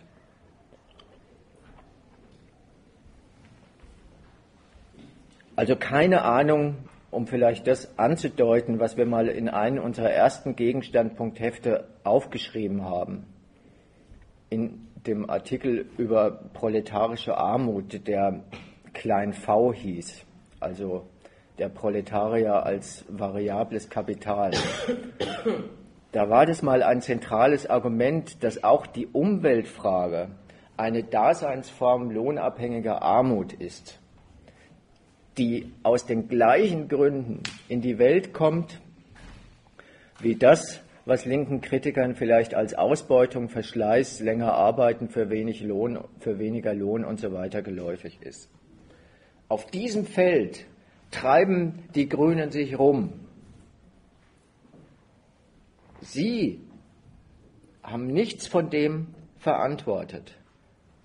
Sie wollen aber Verantwortung dahingehend übernehmen, dass der Staat in der Rolle als Umweltschützer tätig wird.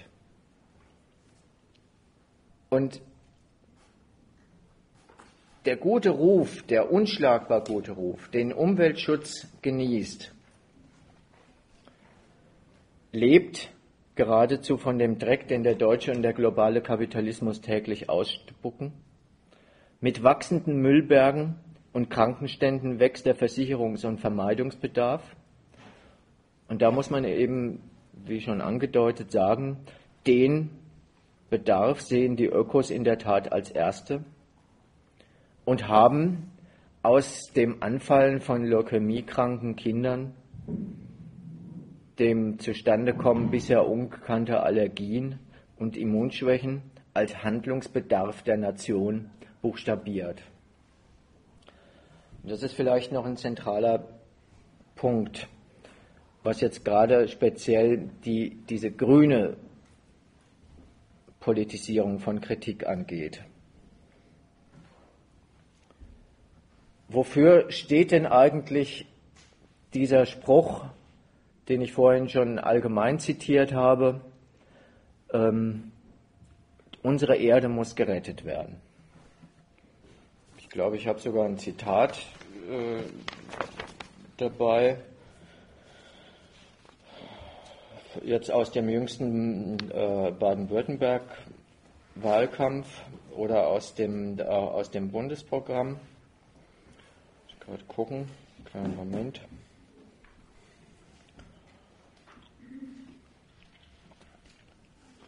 Als Partei der Ökologie geht es uns um die Bewahrung der natürlichen Lebensgrundlagen, die durch industriellen Raubbau und überschießenden Ressourcenverbrauch gefährdet sind.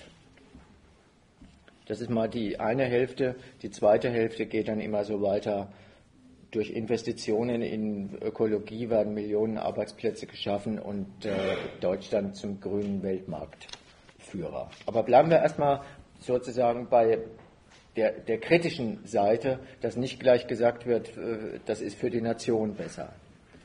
In diesem Gesichtspunkt der, der Ressource ist eigentlich auch schon wieder mehr enthalten, als man sich auf den ersten Blick vielleicht so klar macht. Weil die Frage Ressource für wen eigentlich ist am Grünen saumäßig fremd. Die sagen halt einfach, naja klar, für die Menschheit dafür, dass bei uns die Lichter nicht ausgehen, dafür, dass äh, die Kühe mit Melkmaschinen äh, gemolken werden oder sonst irgendwas. Das ist auch so eine Ebene, wo man sagen kann, die Ignoranz gegen die jeweiligen Zwecke, die in dieser Technik, in der industriellen Benutzung der Natur enthalten sind, ist da mit Händen zu greifen. Ihnen kommt es mehr nach der anderen Seite darauf an, dass Sie sagen, wir haben für jeden ein Angebot zu machen. Nämlich für diejenigen, die die Industrie betreiben, als auch für diejenigen, die mit den Produkten der Nahrungsmittelindustrie versorgt werden. In beiden Fällen machen Grüne sich mehr als andere Parteien dafür stark, dass die Ressourcen des Produzierens und die Ressourcen der Menschheit also unsere Ressourcen erhalten und bleiben und geschont werden. Und auch da muss man sagen, dieser Standpunkt ist den konkurrierenden Parteien zwar nicht so herausragend wichtig gewesen wie den Grünen, aber auch nicht unbekannt. Denn es ist in der Auflösung der Standpunkt, dass man den Kapitalismus vor seinen eigenen zerstörerischen Folgen schützt. Den Kennern des Kapitals von Marx fällt an der Stelle immer das Zitat ein, dass diese Produktionsweise die Springquellen allen Reichtums untergräbt, die Erde und den Arbeiter. Was natürlich wie alle anderen Bemerkungen von Marx auch ein fundamental kapitalismuskritischer Satz ist. Die Grünen wenden diesen Satz als guten Tipp an ihre eigene Herrschaft und sagen, wenn ihr so weitermacht, dann ist es bald fünf nach zwölf und dann fliegt uns die Erde, Erde um die Ohren und dann ist mit Profit und schön regieren nichts mehr. Feierabend. So, und beide Hinweise, sowohl, dass dieses Untergraben den Leuten und der Natur in ihrer Eigenschaft als brauchbares Lebensmittel nicht gut tut, wie dass es den Herrschenden und den, den Gewinnrechnungen nicht gut geht, versammeln sie ohne zu zögern und zu zucken in dieser Kategorie der Ressource, die unbedingt geschützt werden muss.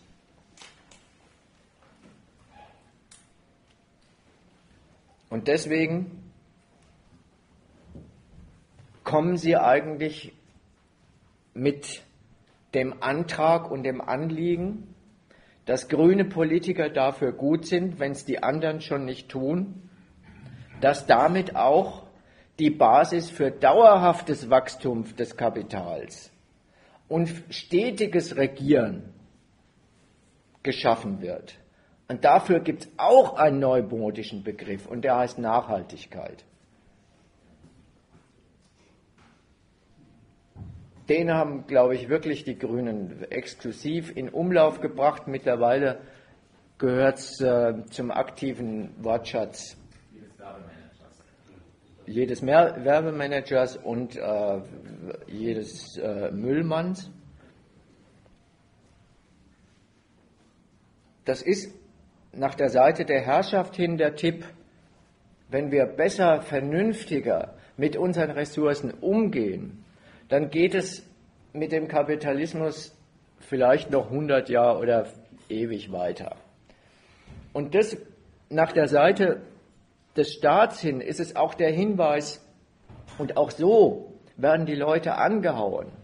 Und so erhältst du dir auch deine Volksgesundheit besser. Also da werden die Leute unmittelbar funktionalistisch angehauen als grüne Politik.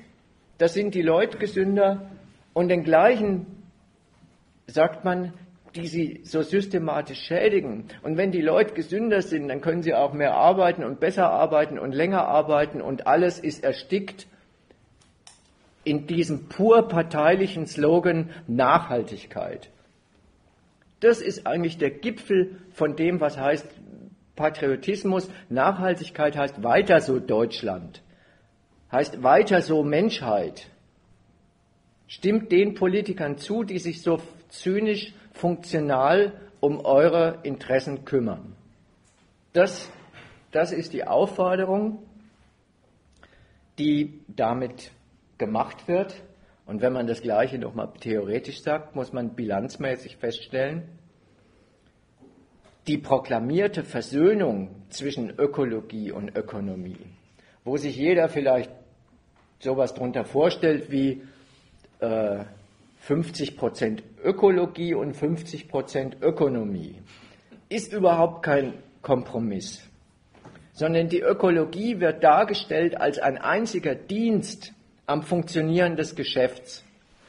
Und die berühmte Nachhaltigkeit ist ein bedingungslos parteiliches Votum für die Nation.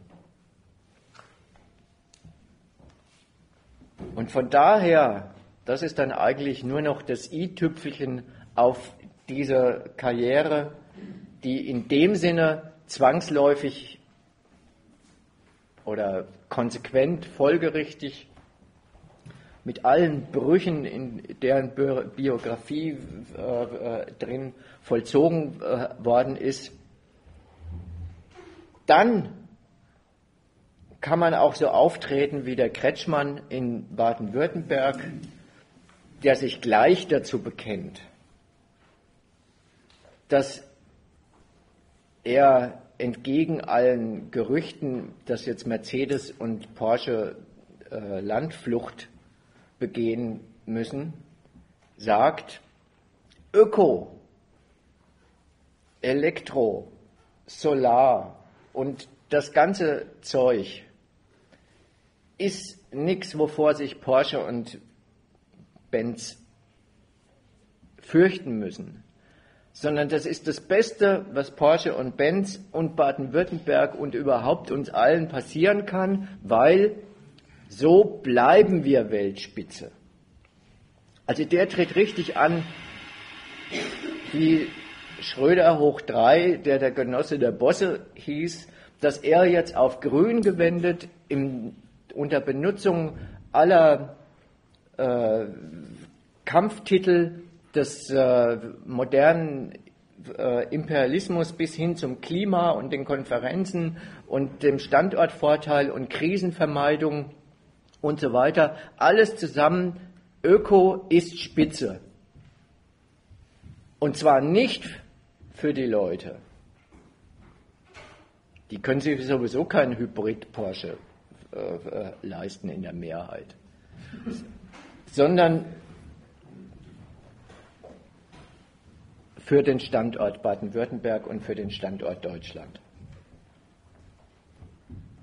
Das ist dann wirklich auch kein großer Schritt mehr und die Tatsache, dass so Typen wie der Kretschmann und die Künast eh nicht mehr als Gutmenschen, die mit dem Kapital nicht gut äh, können, behandelt werden wollen, sind sowieso schon längst vorbei.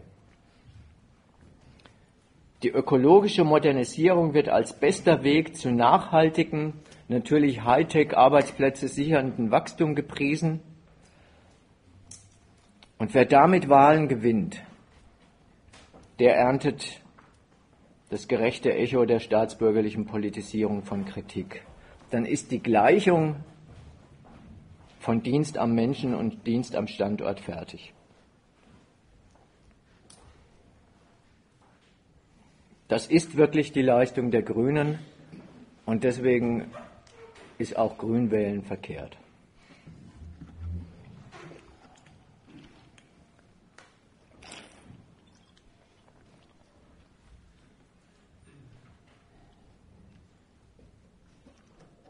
Soweit erstmal mein Angebot. Jetzt können wir vielleicht die Diskussion von vorhin fortsetzen oder es gibt andere Punkte, entweder nochmal zu meinen Ausführungen oder auch Kritik wird selbstverständlich. Der Wahlplakat ist der Grünen, ne? also ist ja jedem bekannt hier, diese an der S-Bahn, die auf dem Kopf steht, dann irgendwie ein, ein Rad auf Radreifen, ein Pfeil und dann steht dran, wir müssen hier ran. Nach diesem Muster gibt es eine ganze Serie von Plakaten, äh, die immer das gemeinsam haben. Also es sind bewusst überhaupt keine äh, Themen, die die Grünen mal ihrerseits aufgebracht haben, sondern es sind solche, die im Bewusstsein der Öffentlichkeit sind, als die S-Bahn fährt die jede Partei. Daraus leiten sie ab. Aber wir können es besser als andere, dieses Problem, was allgemein von allen Parteien anerkannt ist, zu beheben.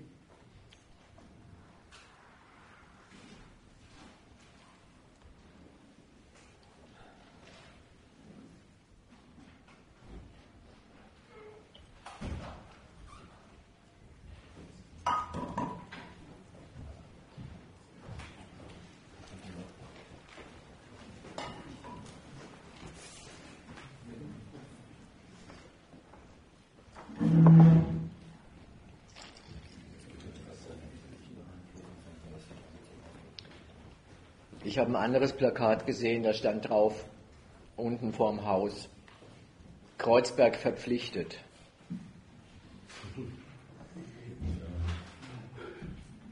Das ist ungefähr so, also natürlich, wenn jemand was anderes drin entdeckt, soll es, äh, äh, kann er mir das gerne erklären.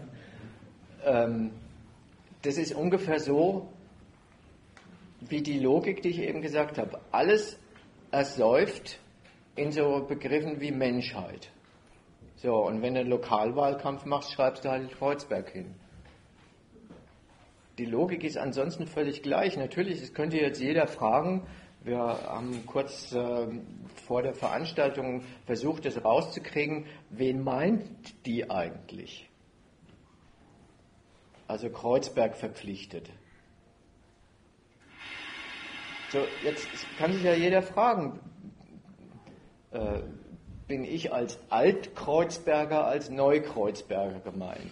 Womit denn eigentlich? So, es kommt in Kreuzberg ist halt ein Stadtteil. Vielleicht ein Stadtteil mit einem Ruf, der aber mit der Wirklichkeit schon längst nicht mehr übereinstimmt. Jetzt mag es sein, dass irgendwelche Leute denken, die Grünen werden was dafür tun, dass Kreuzberg wieder so Töfte wird wie früher. Andere denken vielleicht, äh, so Töfte war es früher auch nicht und wenn jetzt äh, so ein bisschen gemäßigte Gentrifizierung hier stattfindet, dann äh, tut es dem Kreuzberg auch ganz gut. So, Daran merkt man an dieser Parole, da ist eigentlich gar nichts Grünes mehr drin enthalten. Also nichts mehr davon. Insofern sind sie genau da angekommen, weil das kann jeder Lokalpolitiker ganz genauso Und jeder Wähler darf sich darunter vorstellen, ob er gemeint ist oder ob er meint, dass er dem Kreuzberg lieber nicht verpflichtet sein äh, möchte.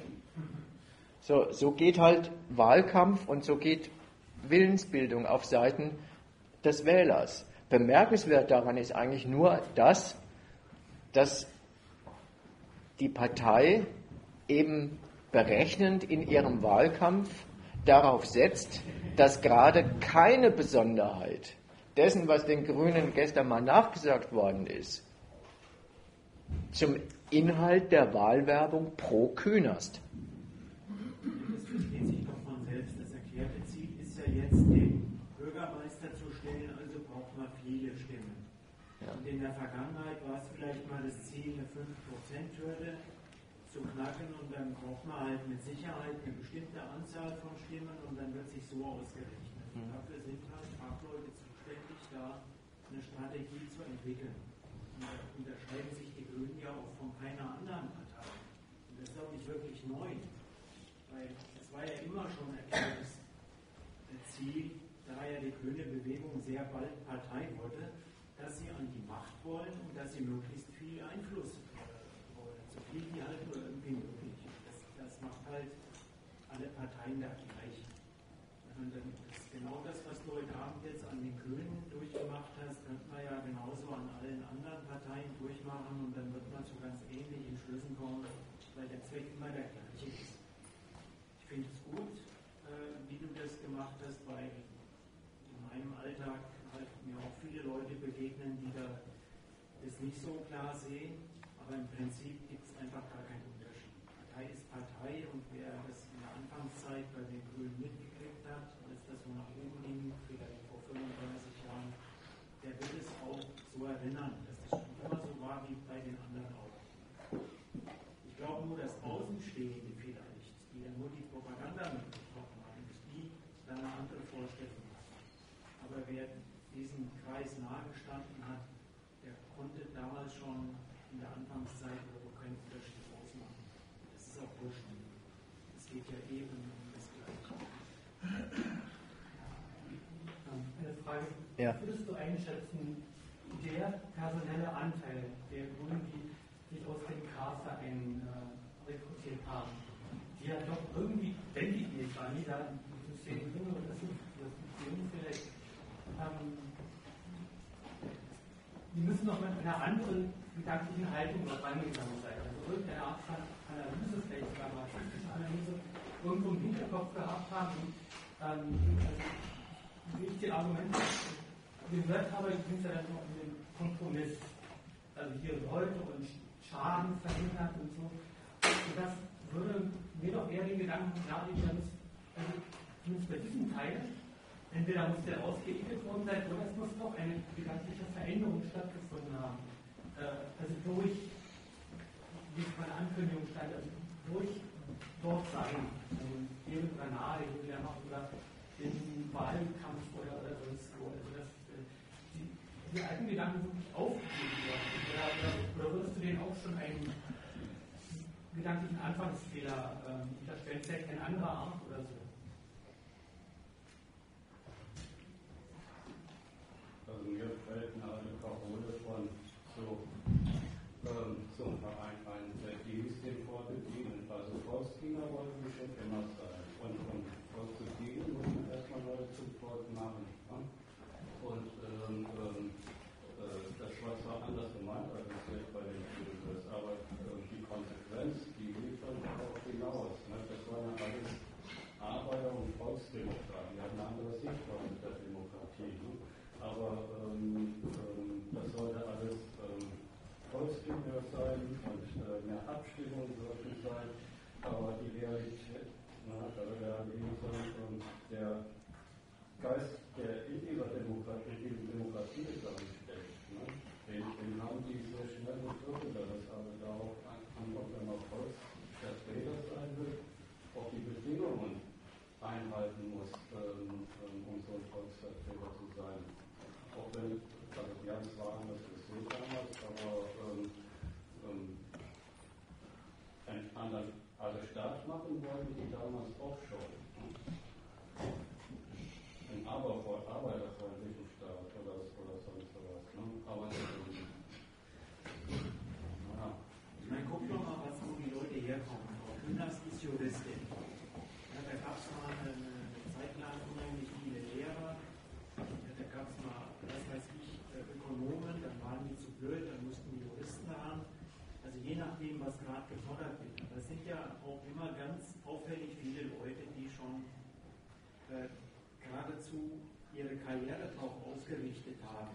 völlig konform mit dem System. Man kann sich ja auch kaum vorstellen, dass es anders sein könnte. Sowieso hat man die Veranstaltung positiv. Und dann, ob du dann nun äh, da oder da wirst, äh, irgendwie eine gut bezahlte Stelle oder irgendwas zu kriegen, ist ja dann letztlich auch egal. Die Leute sind auch ganz pragmatisch. Und wenn die Arbeiter irgendwann mal ausgehen, weil die Arbeit ausgeht oder weil es nur noch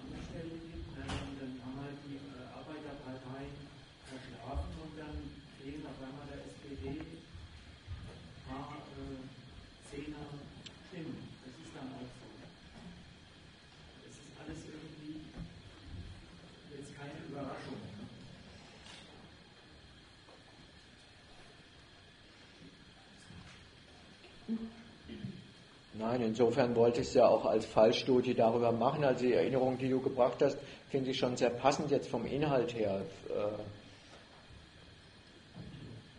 ich würde mal behaupten, du kannst auch als Jurist nach Feierabend, wenn du nicht weiter rechtlich denkst, dir senkrechte kommunistische Gedanken machen. Also insofern.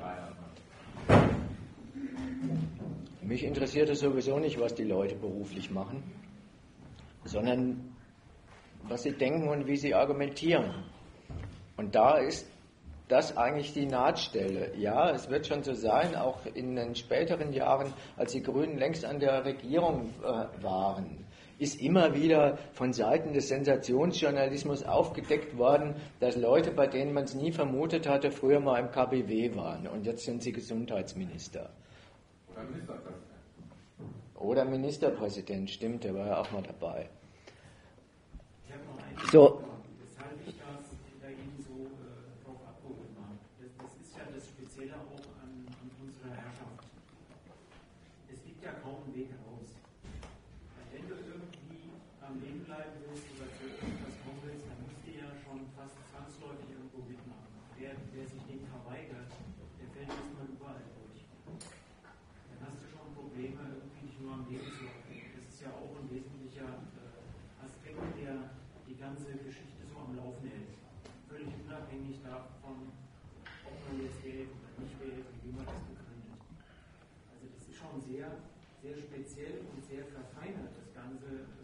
mit unserer Herrschaftsform in Westeuropa.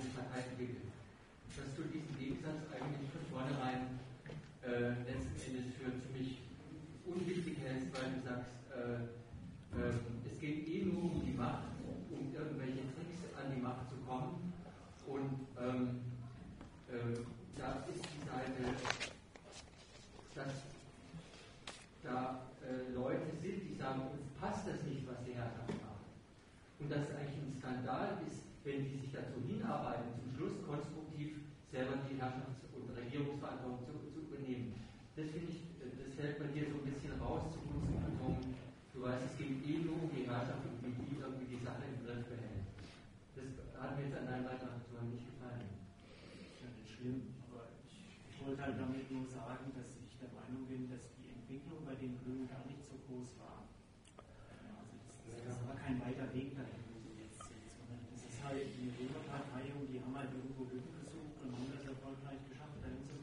Dann muss man halt den Ausgangspunkt nehmen. Also insofern, es ist doch irgendwie auch klar, also wenn du nach meiner Motivlage fragst, ich wollte natürlich jetzt nicht hier äh, zum Besten geben, äh, dass ich mich wundere.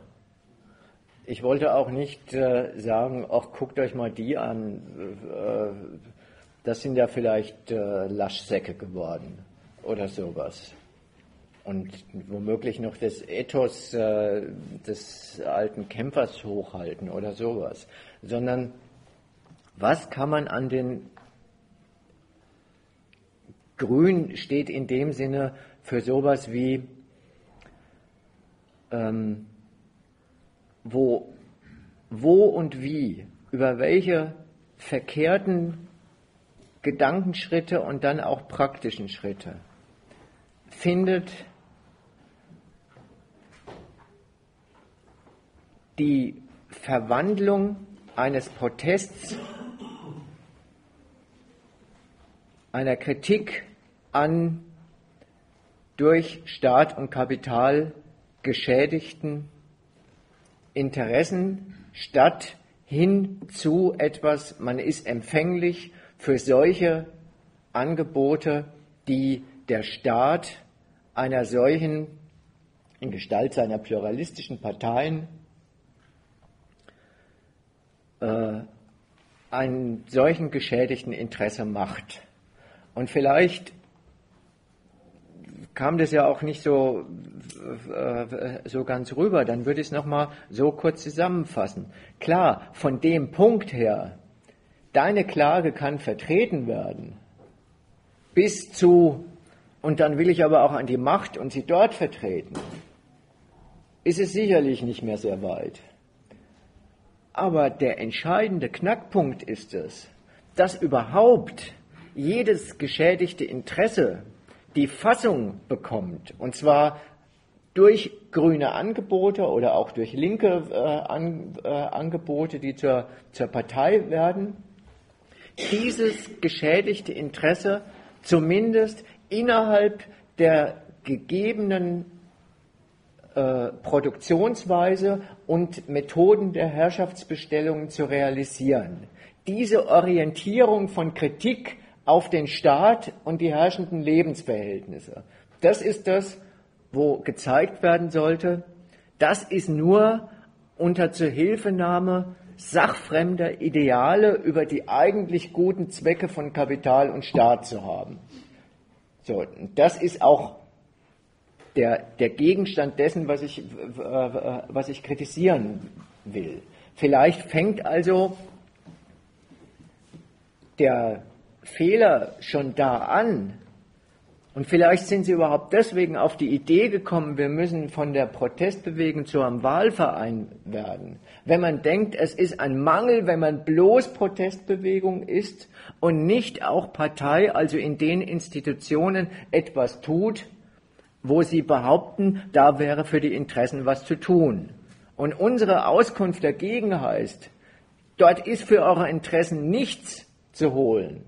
Weil dort trefft ihr auf genau den gleichen Gegenstand, Gegensatz, der euch dazu bewegt hat, gegen Umweltzerstörung und äh, äh, Rüstung auf die Straße zu gehen. Und dann seid ihr in dem Sinne schlecht politisiert, weil ihr auf die Frage, was ist die Ursache für unseren Schaden, eine falsche Antwort gebt und deswegen einen falschen Kampf führt. Und das ist sowas, was er eben zitiert hat, was ja noch die Nahtstelle als Grüne und Linke äh, und äh, K-Vereine äh,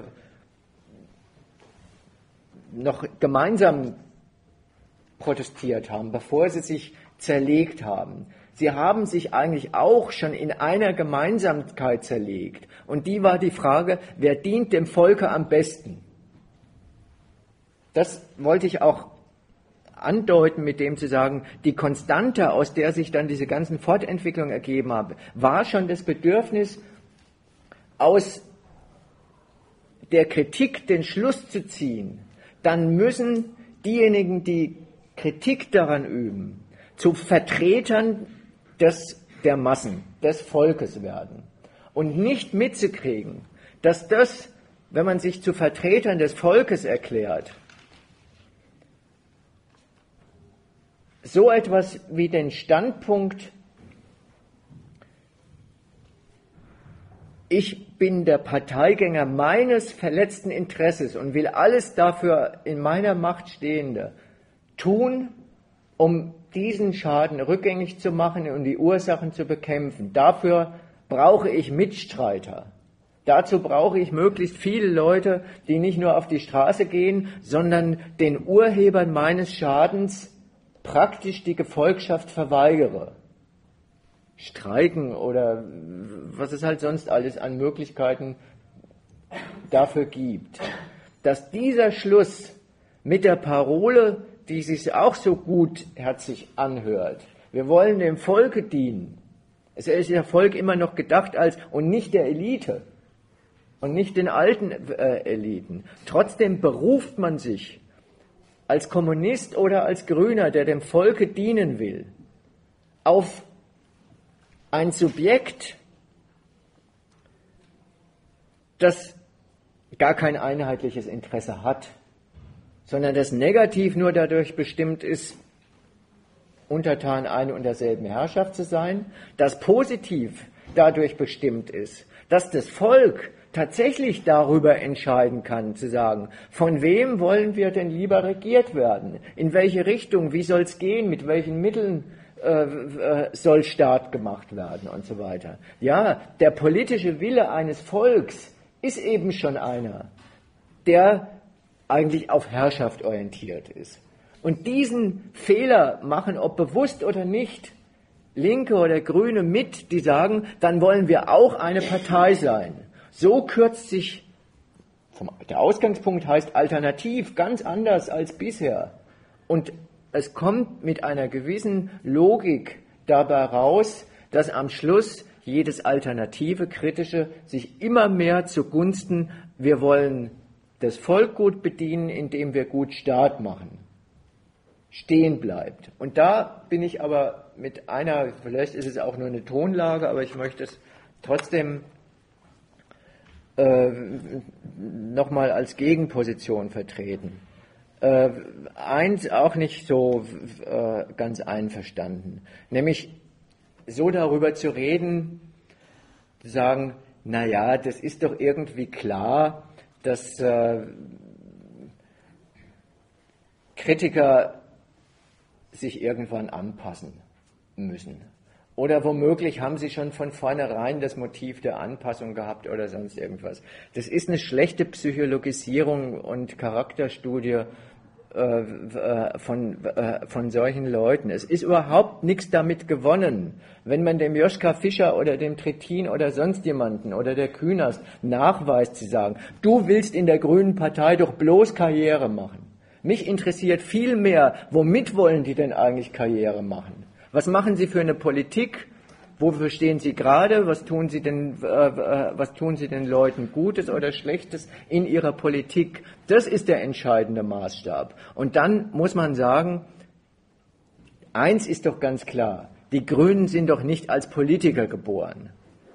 Und Kommunisten, die zu Wahlvereinen geworden sind, wie die KPD, ML oder wer da jetzt heute noch äh, antritt oder alle, die sich in der Linkspartei äh, versammelt haben. Die haben sich dem Fehler angeschlossen und ihn jeweils auf ihre Art und Weise betrieben, dass sie behaupten, für die Interessen der Leute ist am besten was getan, wenn wir dem Volke dienen. Und wenn wir dem Volke dienen, dann ist ihnen am besten damit getan, gedient, dass es eine gescheite, vernünftige Politik gemacht wird.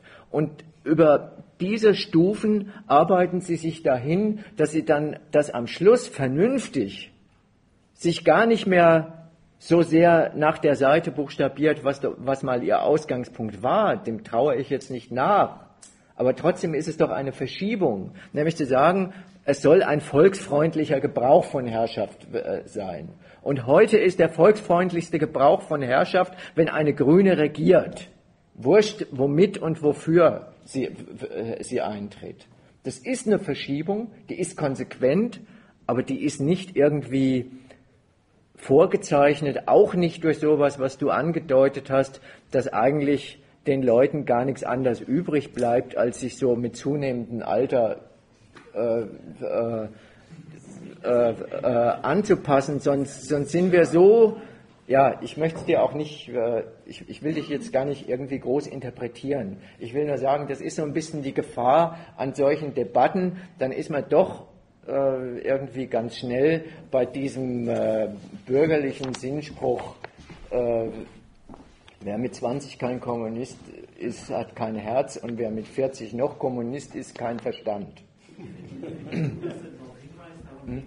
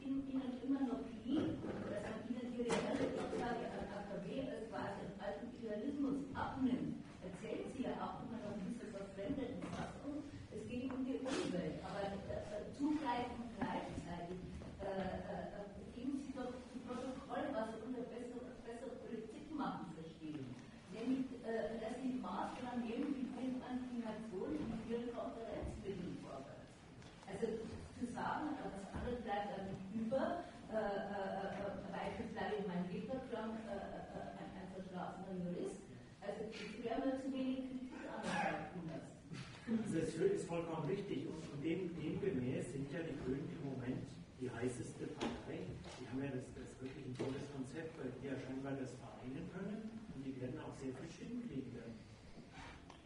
Und wenn nicht, dann hat der Wahlbürger irgendwie nicht aufgepasst und hat das Ganze nicht verstanden. Ja, aber du hast irgendwie, äh, vielleicht soll man es nochmal so umsagen, der eigentliche Adressat und der eigentliche äh, Beweiszweck von dem, was heute Abend gesprochen worden ist, so wie ich es verstanden habe, gar nicht nur zu zeigen, so eine Partei, die mal so als Protestpartei angefangen hat, landet dann irgendwo da und lässt sich allen sogenannten Sachzwängen der Staatsräson, Energiepolitik und so weiter konkurrenzmäßig international alles einläuft.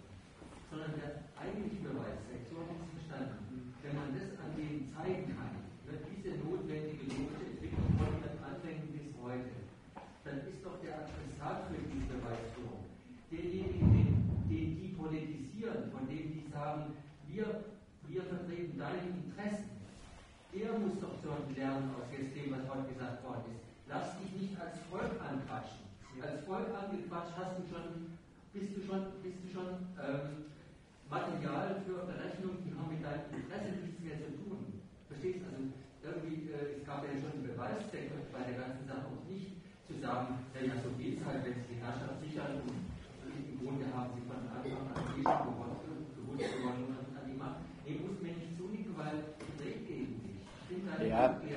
Man kann es ja vielleicht mal. Man kann vielleicht mein Problem ist ein ganz anderes. Hier sind 100 oder 120 Leute, die das wahrscheinlich ganz gut nachvollziehen. Ich habe ich hab das Problem im Moment, was ist mit, mit, den, mit den, wie bringt man das halt in das Volk, sage ich mal. Ich benutze ja. mal jetzt ganz bewusst den Volk. Das ist ja Genau, und da kann ich dir, ich jetzt, verstehe ich schon. Wie du, wie du, wie du das äh, dargestellt hast, und das, das hat mir sehr äh, gut gefallen und das kann dir nur zustimmen. Ich habe da gar keinen Gegensatz. Ja. Vielleicht, dass man es mal von dieser Auseinandersetzung so intern wegkommt. Ja, klar. Das ist sowieso, so jetzt sind hier so und so viele Leute, nehmen wir mal an, äh, da in dem Sinne zu den Hauptthesen keinen Widerspruch äh, gibt es Übereinstimmung. So, wie bringt man die Argumente jetzt außerhalb dieses Raums unter? So, kann man erstmal sagen, wenn sie in dem Sinne im Grundzügen gebilligt sind, dann kann man äh, sagen, ja, vielleicht kann man jemanden so ansprechen, wie er es jetzt quasi so zusammengefasst hat. So, was eben diese ungute Politisierung von Betroffenheit hin zum äh, aufgehoben in, äh, in diesem Laden und seinen Parteien. So, damit, mit diesen falschen Urteilen schaden die Leute, die dann denken, bei den Grünen bin ich halbwegs gut aufgehoben, schaden sich selbst. So, das ist der Grund dafür, warum man sich überhaupt mit ihnen streitet und ihnen das, äh, das sagen möchte. Jetzt können wir ja mal, um das so ein bisschen aus dieser internen Auseinandersetzung rauszunehmen, äh, stell dir mal vor, es wäre einer oder mehrere von den Grünen heute gekommen und die werden in die Pfanne gehauen und er hätte darauf geantwortet. Dann hätte er todsicher sowas gesagt wie, wenn er nicht gleich verärgert gewesen wäre, ja, ihr habt gut reden. Ihr müsst ja auch mal sehen, dass man im Amt und bei den Wahlen auch Kompromisse schließen muss. Und dass man nicht alles von dem, was man sich vornimmt, durchsetzen kann. Dass es klar ist, dass der Marsch durch die Institutionen nicht ohne Reibungspunkte passiert. Oder irgendwie so. Also so hätte er deine Gedanken als Verteidigungsrede gefasst. So, und dann hätte ich nicht, also die Debatte wäre eh viel lustiger gewesen, dann hätte ich nicht gesagt, ja stimmt, du armer Grüner, musst aber Kompromisse schließen, wenn du im Amt bist, sondern ich hätte vielleicht noch nicht mal den Streit angezettelt, wer verändert eigentlich die Institutionen? Wenn du diesen Marsch machst? Die Institutionen dich oder du die Institutionen? Natürlich gab es da Illusionen äh, darüber. Aber selbst das ist eigentlich dieser Frage noch saumäßig verhaftet, dass so getan wird, ähm, ja, man kann nicht anders und so weiter. Der ganze, der ganze Grund dafür ist, wenn man sich vornimmt, die Institutionen zu verändern, dann hat man schon ein Stück Ideal in das hineingelegt, wofür die Herrschaftsinstitutionen und ihre Behörden und ihre Ämter und ihre Aufgaben eigentlich alles gut sind. Also ist man eigentlich wieder an dem Punkt, auf den die beiden ja jetzt zu Recht auch hingewiesen haben. Das führt immer wieder darauf zurück, was, was denkt ihr denn eigentlich, wofür ein Gesundheitsministerium, ein Verteidigungsministerium und ein Arbeitsministerium in dieser Nation da ist. Das sind Verwaltungs- und Betreuungs- und äh, Förderungsaufgaben, äh, die eine kapitalistische Klassengesellschaft mit ihrem Sozialstaat mit ihrem Verteidigungshaushalt, mit ihren auswärtigen Ambitionen und so weiter hervorzubringen.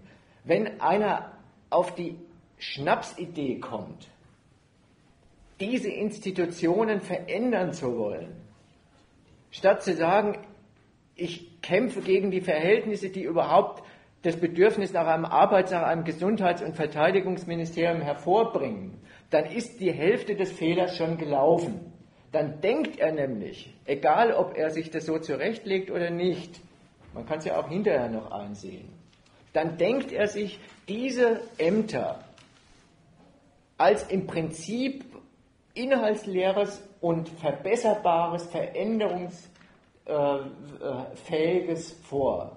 Dann hält er diese Republik, die systematisch in Sachen Ökonomie und Politik und Herrschaftsaufgaben mit ihrem ganzen Unterdrückungsapparat noch dazu. zurechtgelegt hat als etwas, wo man sagen, diese Republik sieht ja nur deswegen aus, weil äh, die Falschen an der Macht sind. Und äh, ich kann mir zum Beispiel eine viel bessere Sozialpolitik vorstellen oder eine viel, eine Politik, die endlich mal auf die Umwelt Wert legt. Das haben sie auch gemacht. Früher hat es keinen Umweltminister gegeben. Seit den 80er Jahren gibt es überall Umweltminister. So, womit hat es was zu tun? Mein Hinweis war zu sagen, das hat was damit zu tun, dass der Kapitalismus, je länger er Land und Leute für seine Zwecke benutzt, auch dafür sorgt, dass die Umwelt wirklich sehr systematisch und progressiv und auch qualitativ neu versaut wird. Das ist ein Produkt davon, dass äh, es Konkurrenz um Wachstum äh, gibt, dass äh, die Kapitale äh, äh, die, äh, die Leute als ihr Mittel benutzen, dafür aus ihnen möglichst viel Geld rauszuquetschen, wenn sie sie anwenden dass der Staat den Gesichtspunkt äh, hat, die Arbeiterklasse auch als solche zu, für brauchbar für die Nation zu erhalten, indem er sie auch in Zeiten von Arbeitslosigkeit und Krankheit erhält. Das sind alles so ein paar Hinweise auf, zu sagen, all diese Ämter und Aufgaben bestimmen sich aus dem, was die Agenda eines kapitalistischen Staates ist. Und wer dann auf die Idee kommt, zu sagen, ich mache einen Marsch durch die Institutionen und dort alles anders und damit das Leben besser, der hat diese entscheidenden Fragen schon mal verpasst. Und spätestens, wenn er diesen Marsch angetreten äh, hat, erfährt er vielleicht, dass seine Vorstellung von dem, worum es in einem Justiz- oder Arbeitsministerium oder im Job des Sozialarbeiters und Umweltpflegers eigentlich ginge, äh, mit seiner Vorstellung, was die Menschheits menschenfreundlichen Aufgaben eines solchen Jobs, einer solchen Behörde wären, nicht übereinstimmen. Ja, was zieht er denn dann für einen Schluss draus? Dann kannst du immer noch sagen, äh, dann habe ich mich getäuscht und äh, dann äh, habe ich überhaupt keinen Bock drauf, diese Institutionen weiter durchzumarschieren.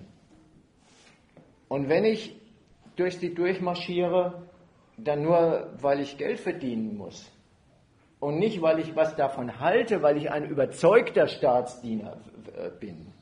So, insofern, das ist auseinanderzuhalten und letztere Hälfte ist nie zwangsläufig, sondern kommt ausschließlich aus dem politischen Urteil über die Institutionen und Verhältnisse, die du verändern und verbessern willst.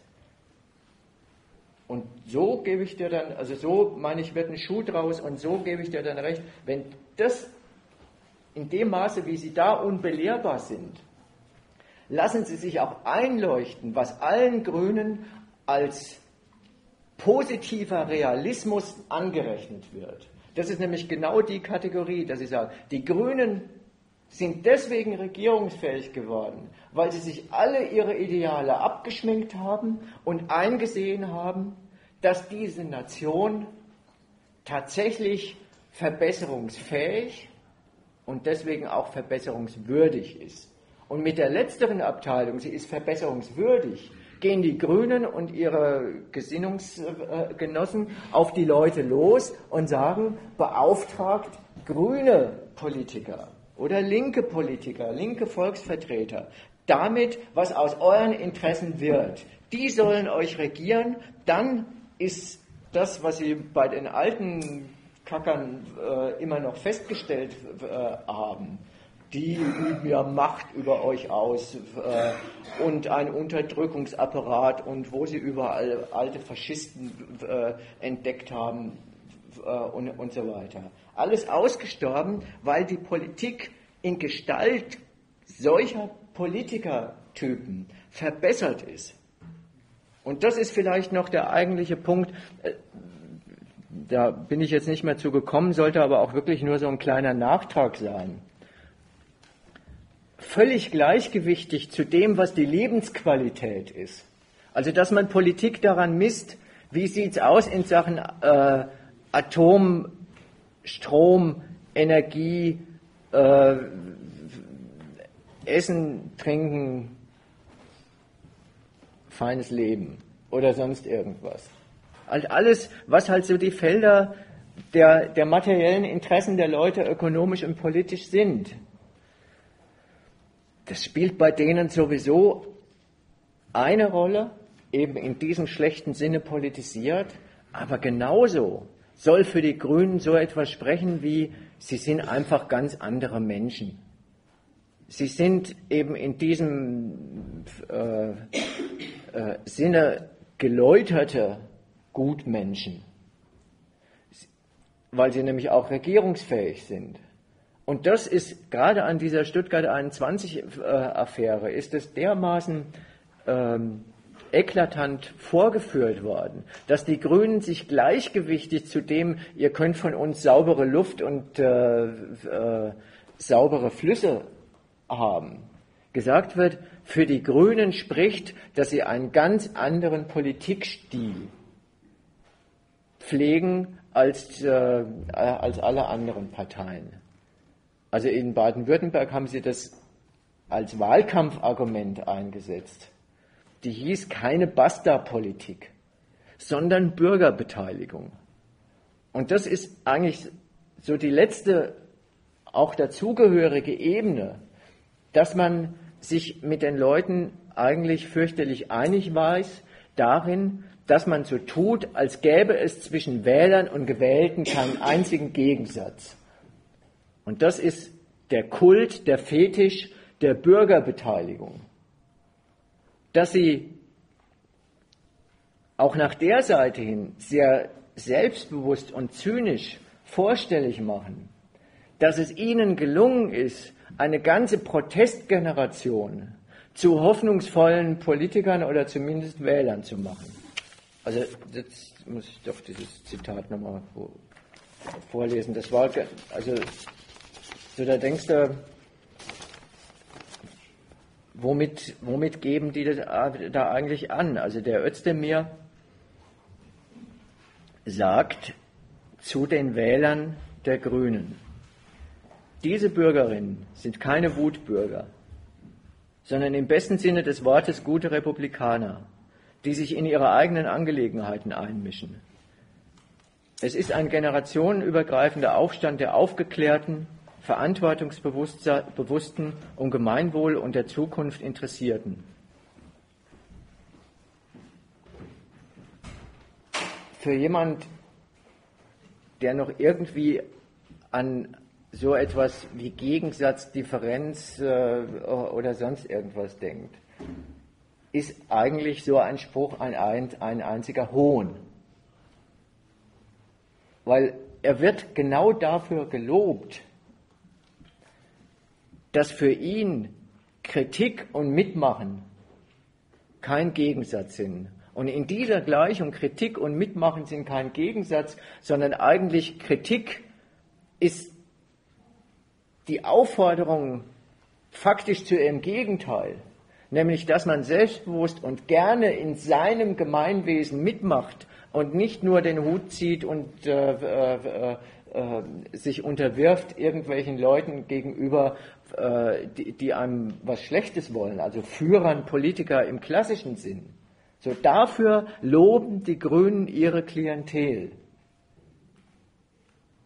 Und damit bringen sie sehr selbstbewusst und zynisch auf, äh, auf den Begriff, dass es die Leistung ist, dass sie nicht nur sagen, Kritik ist kein Gegensatz zum Mitmachen, sondern Kritik ist eigentlich das beste Motiv dafür, das, was man kritisiert, hemmungslos verbessern zu wollen. So, und da ist die Frage, ist es neu oder alt, äh, ganz egal, das ist übel.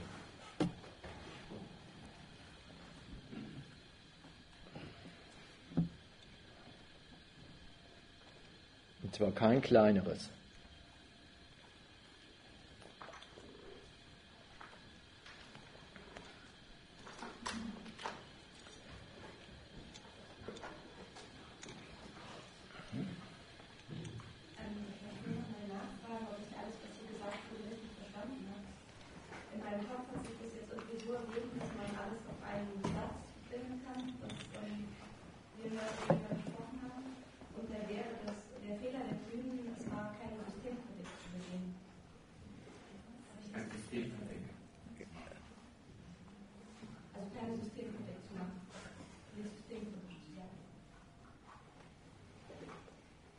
Ja.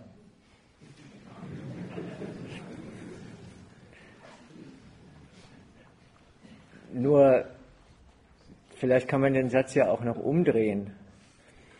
Äh,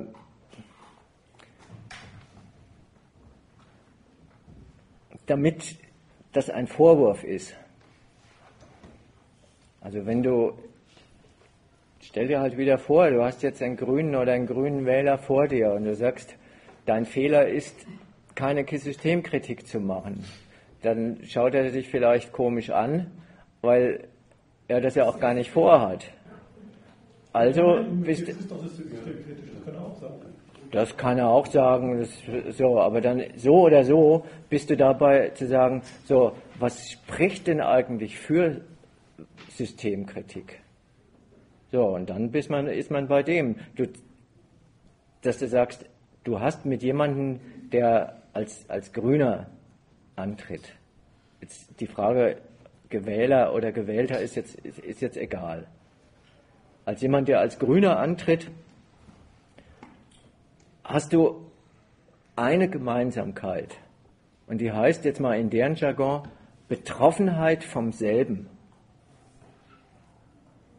Betroffenheit von Wirkungen der herrschenden kapitalistischen Rechnungsart, Betroffenheit davon, dass du in einem Land lebst, wie halt alle anderen Länder dieser Welt auch, in der die Staaten um die Beschlagnahmung von Wachstum konkurrieren und das ihr nationales Lebensmittel ist und ihre Rangfolge. Die Völker, oder sagen wir mal besser jetzt, die Masse der einkommenslosen, abhängigen Leute, der eigentumslosen, abhängigen äh, Leute davon ist das Mittel und die Manövriermasse, durch deren Benutzung die Staaten ihren Reichtum und ihre Macht beziehen. So, das ist jetzt ein Versuch einer ganz kurzen Fassung von Systemfrage. Also ich würde das mit Inhalt versuchen, mit Inhalt zu füllen, zu sagen, betroffen sind wir doch alle vom Gleichen, nämlich davon, wie du urteilst und wie du dagegen vorgehst. Tust du so, als wärst du nicht vom Staat betroffen,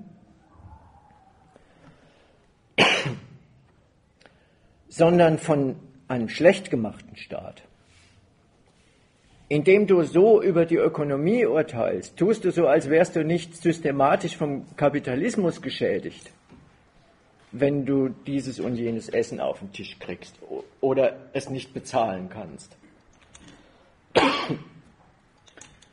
Sondern tust du so, als wärst du von Missmanagement betroffen von schlechten Kapitalisten, die ihr Handwerk nicht verstehen. Und da zwischen diesen beiden Sorten, das ist beides kritisch, gibt es eben genau diesen Unterschied, wo du dann sagen würdest, und deswegen ist es ein Fehler, keine Systemkritik zu machen, weil du nämlich verpasst darüber, über solche Urteile, falsche Politik, Missmanagement, Missbrauch der Staatsgewalt. Wer das Subjekt deiner beschissenen Lebenslage ist. So, und das, dann gibt Antwort das andere. Hoffe ich. Also ich würde es, es ist nur der Zusatz, ja, du hast es genau richtig wiedergegeben, nur du willst ja jetzt niemanden vorwerfen, so mach doch Systemkritik. Da musst du schon dazu sagen, weil Systemkritik ist deswegen angesagt und du bist schiefgewickelt, wenn du keine Systemkritik übst. Was machst du denn eigentlich stattdessen, statt, kein, statt Systemkritik zu üben? Du fasst, obwohl es aus der Sache gar nicht hervorgeht,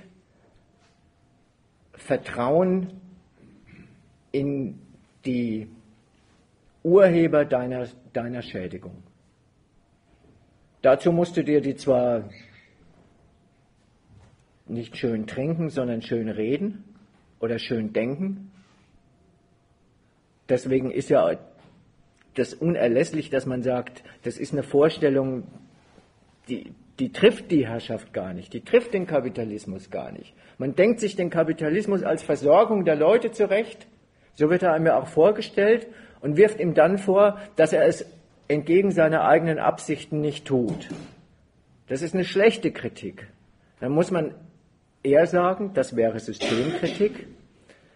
Wenn ich mir den Laden so anschaue, dann ist der Kapitalismus gar nicht für die Versorgung der Leute mit nützlichen Gütern da und deswegen auch nicht fürs Bereitstellen einer Selbstverständlichkeit äh, äh, von, von sauberem Wasser und äh, Boden und, und, und Lebensmitteln, sondern dann stelle ich fest, dass die Herstellung, die Bereitstellung von diesen Gütern bloßes Mittel dafür ist, dass die wirklichen Produzenten in, dieser, in diesem Laden damit Gewinn machen. Und dass man das Zeug irgendwie essen und trinken und konsumieren können muss, ist sozusagen die unerlässliche, aber nicht äh, hinreichende Bedingung dafür, dass so etwas stattfindet. So, das sind jetzt alles so ein paar Anstöße in die Richtung. So, das ist eigentlich die Differenz, die man mit solchen Leuten hat. Und man bringt die Differenz aufs Tapet. Das nochmal zu den zu diesen vorherigen Ebenen der Debatten, die für nicht so glücklich gehalten worden sind. Nicht um zu sagen, wer ist der radikalste im ganzen Land, das ist der Gegenstandpunkt oder sowas. Schmarrn. Sondern, das ist mir wurscht. radikal muss schon auch einen Inhalt haben. Und wenn der halbwegs stimmt, dann ist, äh, dann ist es gut.